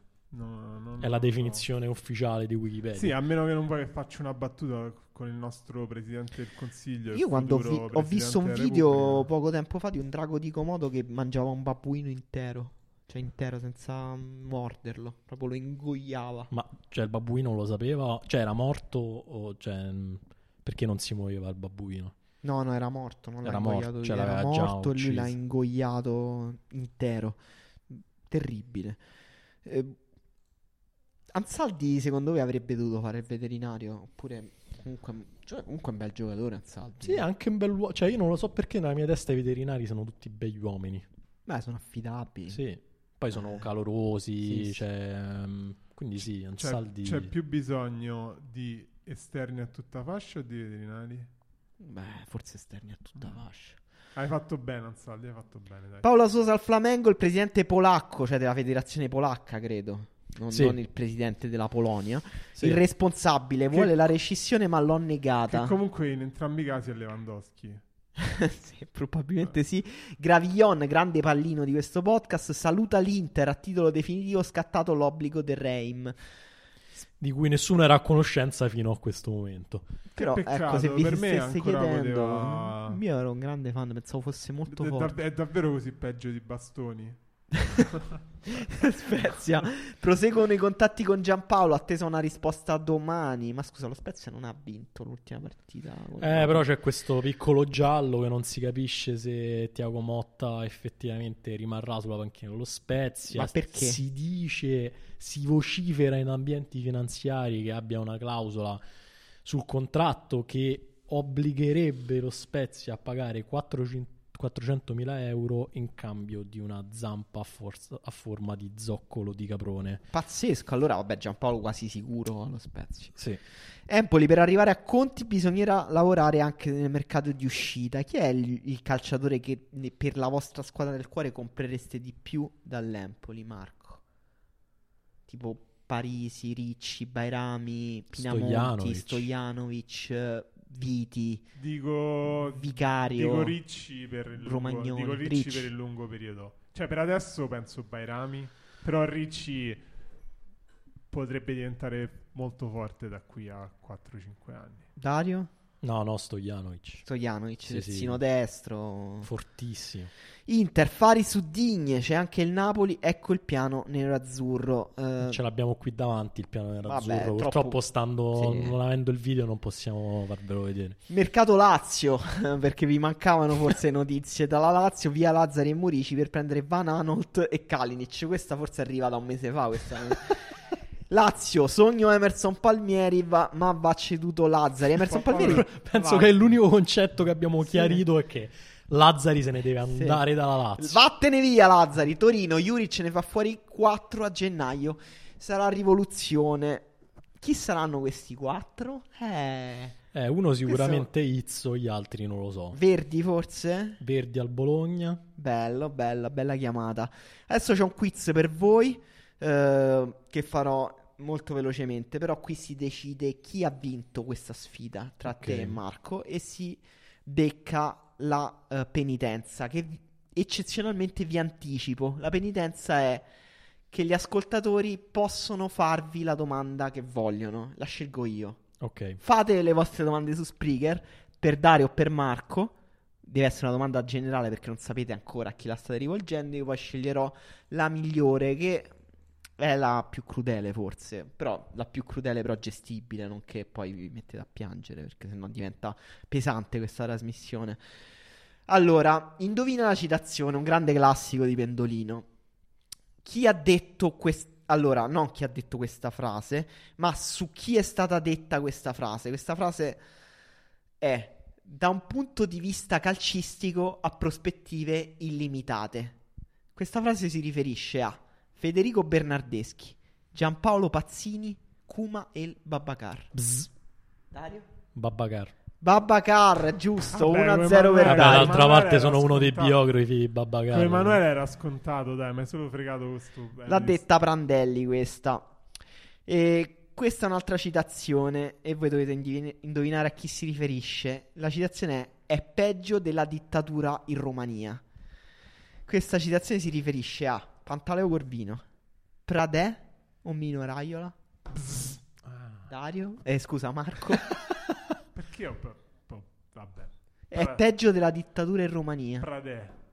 No. Ma che perché? Marco, No. scusami, Eh, non è voglio vero. mettere in dubbio le tue No, capacità invece nei quiz, È però una frase di Gheorghe Aggi su Pantaleo Corvino.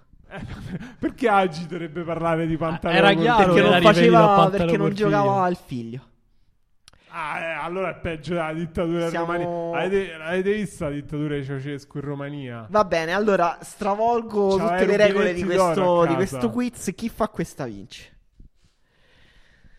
Allora, la citazione è. Stavolta non è, non è una citazione su chi, ma chi l'ha detto. La citazione è: Cruyff può andare al diavolo. Sta diventando vecchio e non ha avuto la forza di continuare la sua carriera da allenatore. Credo che lui e Guardiola possano andare in un ospedale psichiatrico, seduti a giocare a carte, farebbero un favore al Barcellona.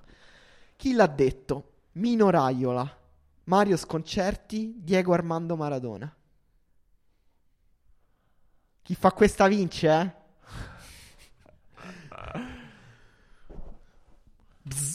Dario? Non c'è l'opzione Morrone. Minoraio. Mino Raiola, una vittoria meritatissima Lo per sapevo, Dario. Mamma mia. È la prima sconfitta di sempre. Ringrazio chi ha sempre creduto in me, soprattutto nei commenti. So- sono arrivato troppo bollito, è tre ore che sto a parlare, che cazzo. Vabbè, eh. Ah, adesso meno, manco prenderla così No, male. Sì, però, la prendo dai, eh. male, eh, voglio dire. Allora, eh, Marco, hai perso la penitenza è leggere una domanda dei nostri ascoltatori. E guarda, eh, le domande che sono arrivate sono un po' sul nostro stile, quindi te ne faccio un po' a raffica e tu rispondi in maniera abbastanza secca. E nel futuro risolviamo la fame nel mondo, ma la risolviamo mangiando blatte. Accetti? Sì, è comunque la realtà a cui stiamo andando incontro. Sì, secco. Ehm, la tua squadra vince la Champions, dice Federico, per dieci anni di fila, ma ogni volta che tocchi del cibo, del cibo, un piccolo spillo ti si infila sotto la pianta del piede. Eh, No, no, Questo dieci è anni, anni fila poi sono troppi. Non so neanche se... Se mi dicevi vince la Champions, punto ci avrei pensato. Va bene, leggo solo questa. La tua squadra eh, fa triplete, ma per i tre anni successivi lo fa la squadra rivale. Questa è una bella domanda. Non so qual è la mia squadra rivale. Torino, sarei contento. No, l'Inter. L'Inter è la mia squadra rivale. Che Già l'ho vergogna fatto. che sei. Già Guarda, ti meriti di prendere degli schiaffoni adesso che gi- appena giri fuori dall'ufficio. No, comunque no, no. Diventi ricchissimo, ma sei costretto Anzi, a sì, portare. Sì, sì, o no? Oh, oh, oh. Sì, sì, Questa è una cosa seria, Sì, ste sì, lo domande. Diventi ricchissimo, ma sei costretto a portare degli occhiali con delle macchie indelebili per sempre. Sì, sì, lo faccio. Davvero? Tanto questa, questa mi sembra terribile, però questa non l'accetterei mai. Te l'accetteresti questa? Beh, sì, ma che se No, ne ma frega? come? Ma perdi su- tipo la vista a un certo punto. Macchie Macchie cioè, sulla solo- le- vedi solo delle macchie sulla macchie, lente, cioè, ovviamente. che- Io tanto già sono mezzo ciecato, non è continuo a vivere tranquillamente. Sembra una persona che non ci vede bene. Sì. Lo nascondo, simulo. Va bene. E... Triplete per il toro, grazie Marco, dice. Prego, prego Nikhil. Grazie a Marco e Dario per essersi prestati a questo gioco. E il Milan in fila per Lucca, c'è la conferma del presidente del Pisa, Dario Lucca, fenomeno bluff. Bluff. Crotone, lavori in corso per Valsania. Valsania gioca ancora. No, è un quartiere di Crotone. Genoa su Grenier è svincolato dopo l'esperienza a Rennes. Dario, Grenier più bello o più forte? No, più forte. Più forte. Forti- Grenier non ho mai capito perché il calcio non l'ha capito. Beh, comunque ha fatto ottime stagioni Sì. a Rennes pure. Ma no? pure alla Roma, cioè ha fatto un ottimi, ottimi Ottime- sei mesi. Tre partite. Un ottimo Erasmus a Roma, infatti. Il Torino pensa a Piontek per l'attacco, valutazione in, dis- in discesa, c'è anche il Galatasaray. Marco, io su Piontek voglio una risposta secca. Secondo te tornerà a fare una stagione da 15-20 gol? Sì. Cagliari c'è anche Borca Majoral per l'attacco da valutare la sua voglia di rimettersi in gioco. Eh, in Sì, senso? non so, secondo te come si valuta la voglia di rimettersi in gioco di una persona? Accettando tipo il Cagliari che è una squadra di un merda. test forse. psicoattitudinale su Borca Majoral. Sì, forse sì, non lo so. Ma Borca Majoral per te è... Cioè, perché non gioca nella Roma? Sostanzialmente. Sempre per quel discorso del- Ah, di Mourinho de- de- fa le degli bambole voodoo. Sì, sì, esatto. Dalla Champions contro l'Inter alla Serie A su Arboleda dello Sheriff c'è il Cagliari. Napoli a caccia del difensore, Salai e, Casa- e Casale costano troppo, Gatti del Frosinone il più fattibile. Questo Gatti io l'ho ritrovato in diverse notizie di mercato. Non sì, so perché è molto pimpato, sì, è considerato il miglior difensore del prim- girone d'andata di Serie B. Quindi sopravvalutato, mi dici. Ma è molto grosso, proprio molto grosso. Per il resto non so dire Eh, altro. È ne- sempre nella solita scala grosso, gigantesco, enorme. No, è, è gigantesco. Gigantesco. Conte sul futuro di Ioris non sarà mai un problema per il Tottenham, ma non lo blinda. Ioris sottovalutato, sopravvalutato, giustamente valutato, Marco. Giustamente valutato. No, che infame che sei. Sottovalutato. Pure per me sottovalutato. Ah, come è Giustamente ca- capitano- valutato da chi? È capitano della Francia che ha vinto la Coppa del Mondo. Capito, è il ma è portiere- considerato Però una pippa da Ma tutti. chi è che considera È è pippa? È te. il Tottenham. Eh, vabbè. Però non è che dici qua- quando dici i migliori portieri al mondo non dici mai Ioris, dici Neuer, Ter Stegen, Eh, perché è un gradino sotto. Eh, la- la- la- No, la la- ecco, sfiga- vedi, la è sottovalutato è- da te. Secondo me non è un Per me è gradino un sotto. gradino sotto a loro. Secondo me no. Arslan l'esperienza finita male al Besiktas kebab nello spogliatoio no, era una banana.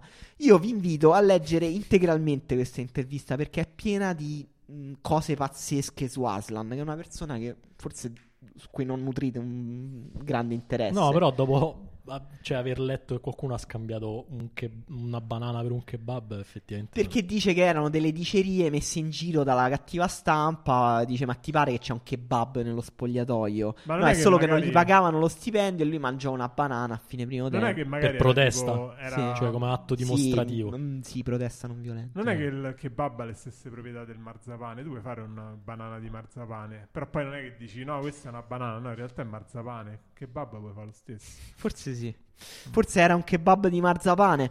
Questa è la mia dichiarazione preferita dell'intervista. È, ho 16 persone alle mie dipendenze, la mia vita è cambiata a 23 anni, avevo messo il mio piccolo patrimonio nelle mani di una donna, che non è mia moglie, Iana, con la quale sto da 13 anni, persi tutto. Da lì sono ripartito e adesso compro edifici in Germania, dove sono nato, tratto i prezzi, chiudo i contratti.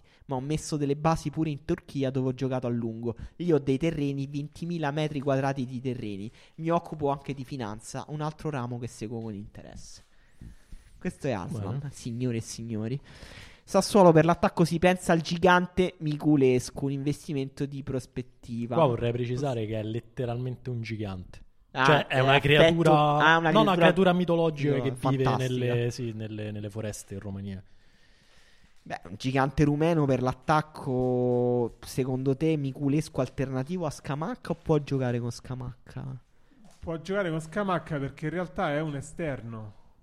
È vero perché è alto tipo 1,89 m in realtà, cioè non è così Sì, gigantesco. infatti la, la- la vogliamo, vogliamo definire che cosa è gigante e che cosa non lo è una volta per tutte.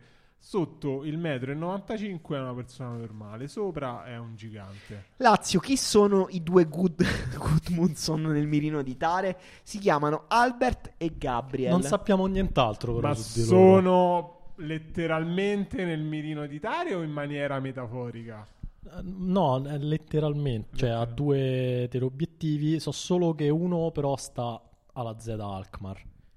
Dovete decidere Allora voi è se buono, Albert o è Gabriel. buono, è buono. Se arriva Onana, Andanovic va via, svelata tutta la verità. A volte ritornano, il Bologna pensa a Verdi del Torino in vista del mercato di gennaio. Genoa, nella lista per l'attacco anche Pussetto e l'ex Roma Ezechiel Ponce, detto? E il tanche. Eh, qua c'è un livello di preparazione Qua c'ho il trigger su, su- Appena dicevi Ponce mi si è attivata il neurone. Roma per la fascia destra piace Charlie Wellens, Mourinho lo ha cresciuto a Manchester, anche la Juventus sulle tracce di Cambiaso, la gente ha richieste da mezza Europa. Per questo giocatore che ha richieste da mezza Europa, Marco, possiamo dire sopravvalutato, sottovalutato, giustamente valutato? Cambiaso. a, a questo punto dovrà valutare. cioè, Eh, fino, a, sì. fino a un secondo fa avrei detto, boh, no, però E con le notizie del mercato è tutto, però siccome andiamo incontro alla fine dell'anno, che mh, trasmissione di fine anno è senza un oroscopo, una profezia, una previsione sul 2022? Per questo abbiamo Dario Saltari che ha delle profezie per il nuovo anno per voi. Sì, infatti grazie al tuo appello cade proprio a Ceceo perché voi sicuramente saprete che il famoso libro di Nostradamus, Le profezie del 1555, eh, sottovalutato, tra l'altro ve lo consiglio, un'ottima lettura eh, prima di andare a dormire, ehm, ha profezie fino al 3797.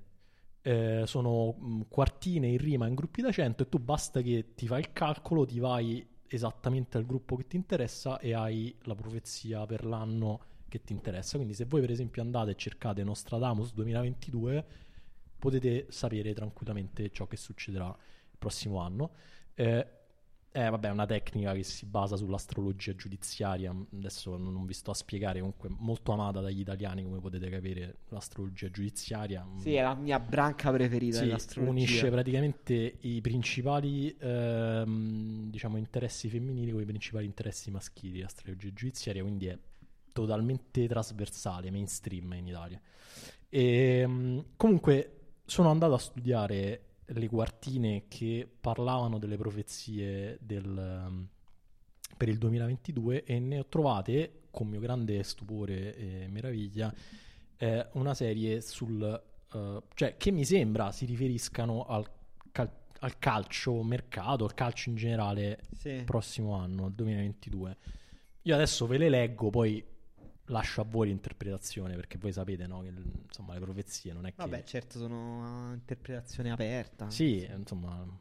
eh, inizio, poi Sì. vedete voi quando volete intervenire, interpretare, eccetera. Parametro 0. Tra il cerchio infuocato Zangrillo. Perché le comproprietà sono finite? Ecuban, Buxa, Cambiaso, Juan Malillo. Le leonesse dorate saranno ormai fallite. Beh, mi sembra una buona profezia per il Genoa questo. Beh, sì. Positiva. Cioè, Beh. comunque Juan Mallillo, magari Eh, fanno un, Manchester City, un- forse. un progetto, un mega progetto di comproprietà col Mar- magari diventa la squadra satellite del City Football Group il Genoa. Sì. Oppure forse Cambiaso al City. Cambiaso con Guardiola per ricollegarci a... Eh. Non lo so. Tutte buone notizie comunque. Vado avanti. Tra poco saranno di nuovo i sacrifici e Caldara tornerà dove tutto è iniziato. Le grandi metteranno gli occhi su Murici. Per il Sassuolo occhio alla pista Vignato. Questa era un po' più concreta, devo dire. Qui è stato molto preciso Nostradamus. Sì, è strano, ma mm, non pensavo che Nostradamus conoscesse Murici. Questa è neutra, non Muri- né Muri- brutta né bella, no? Murici sembra quelle persone che hanno attraversato il tempo che potrebbero vivere in tutte Sì, le... sì, è vero, c'ha un aspetto vetero testamentario. Murici nella Venezia del 1500 ce lo vedrei bene. Sì. Che, che sta lì al fondaco che fa affari con i tedeschi. Non, non capisco Caldara Dove- tutta iniziata eh, il Trapani, dove? forse al Trapani. Eh, Eh, Io sì. pure ci avevo pensato, eppure i sacrifici a cosa si riferisce? E soprattutto, Torna nella pancia della madre. Vignato, quali dei due fratelli Vignato per il Sassuolo? Questo è il... il No, dubbio. secondo me Samuel Vignato Samuel. al posto di Bocà, sì. Questo con quasi certo. Vado avanti. La tromba falsa che finge follia annuncia il nome di Mario Rui. Di plusvalenze e terzini buoni ci sarà una nuova moria. Il nome nuovo per la squadra giallorossa potrebbe essere proprio lui. Beh, questa è molto negativa. Questa è molto negativa. Perché dici? Perché annuncia un ritorno nefasto di Mario Rui alla Roma. Beh, però squadra giallorossa non è che dice Roma, eh, potrebbe Dice essere- Lecce, potrebbe essere Lecce, Magari serie- l'anno prossimo Lecce sarà in Serie Eh, A. prende Mario Rui. Mario Rui. Per- Non, non mi sembra così assurdo, eh. Speriamo. Eh, speriamo. Beh, per Lecce è buon acquisto Mario Rui. Per la Roma no. Beh, ti dirò. Cioè, magari vende Spinazzola. No. Ma lasciatelo in pace, Mario Rui ha trovato la serenità a Napoli. non Sta- sembra, non sembra. sembra proprio il contrario. Sembra la, la persona più lontana dalla serenità Ah, che io eh, abbia gio- visto. gio- gioca, gioca. Comunque è abbastanza. Durante l'assedio la dea vedrà il futuro in lontananza. Serene ingle- inglesi a Trigoria e Milanello. Forse il Manchester United, forse la finanza. La croce infuocata cadrà dalle mani di Masiello. Questa è sconvolgente nella sua chiarezza, diciamo, perché comunque ci sarà un'inchiesta di plusvalenze di- sulla questione di Diallo che è andato a- dall'Atalanta al Manchester United. Vero, però perché sirene inglesi a Trigoria e Milanello? Io questo mi sembra troppo nebulosa. Secondo me si può leggere forse con la dea vedrà il futuro in lontananza. Potrebbe forse prendere Abram che aveva già Ah, vero. l'anno scorso. È Beh, vero. Comunque, al posto di Zapata, Zapata potrebbe andare al Milan. Certo, rimane questa cosa della croce infuocata nelle mani di Masiello. Ma che- potrebbe... Ma credo che quello ci sia sempre, cioè è solo descrittiva. In Ma rea- Masiello ha però- sempre una però croce scus- infuocata. Scusate, potrebbero essere delle vere sirene, cioè intese Ah. proprio come... Comunque Inglesi, a, a. Trigo- a Trigoria, sì, inglesi. A Trigoria mi pare c'è un laghetto. A, a Milanello non lo so. Magari nel lago vicino a Ci Trigoria. sono delle sirene inglesi, dici.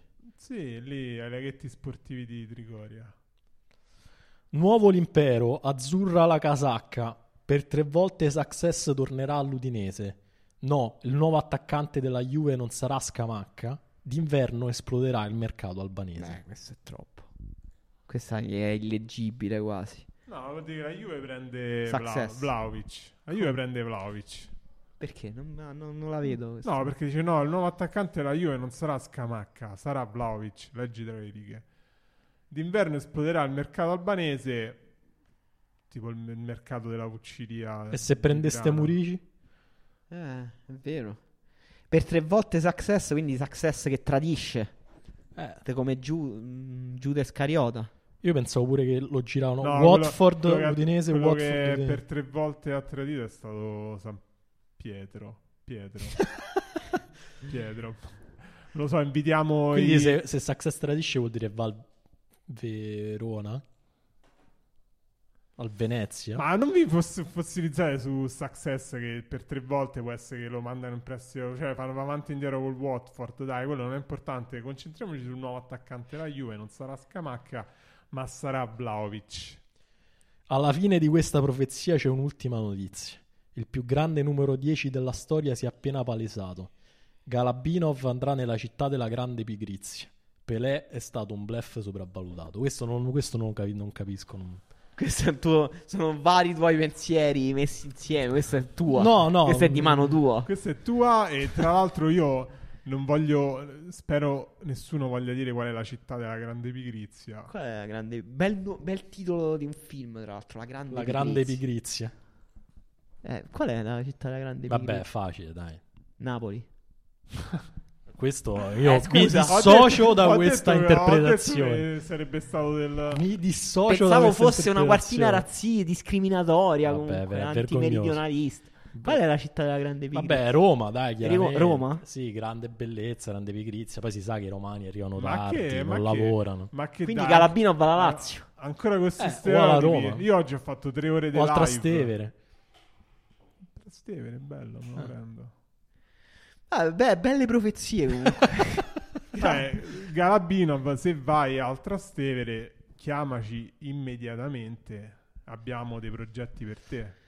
A- Avendovi aperto degli squarci sul 2022, eh, direi che abbiamo detto tutto. Abbiamo, Tutto. Abbiamo raccontato più o meno tutto quello che c'era da dire a oggi, che è, ricordiamo, lunedì 27 dicembre. Il calciomercato deve ancora cominciare, la stagione di Pendolino deve ancora cominciare. Questa è una pilot, no? Sì, Eh, una puntata live. Grazie per i vostri 610 commenti e per tutti gli ascoltatori che ci hanno seguito in diretta anche nelle parti meno facili da seguire. E diamo appuntamento, direi. Oggi è 27. Forse la prossima, se- 27. alla prossima settimana, direi. Vedremo, chi vivrà vedrà. Sì, sì. Prossima settimana, voglio dire, si apre il mercato, che cosa succede? Magari si richiude subito e non, non torniamo, o magari dura un mese come dovrebbe e torniamo una volta a settimana. Ciao a tutti. Ciao. Ciao.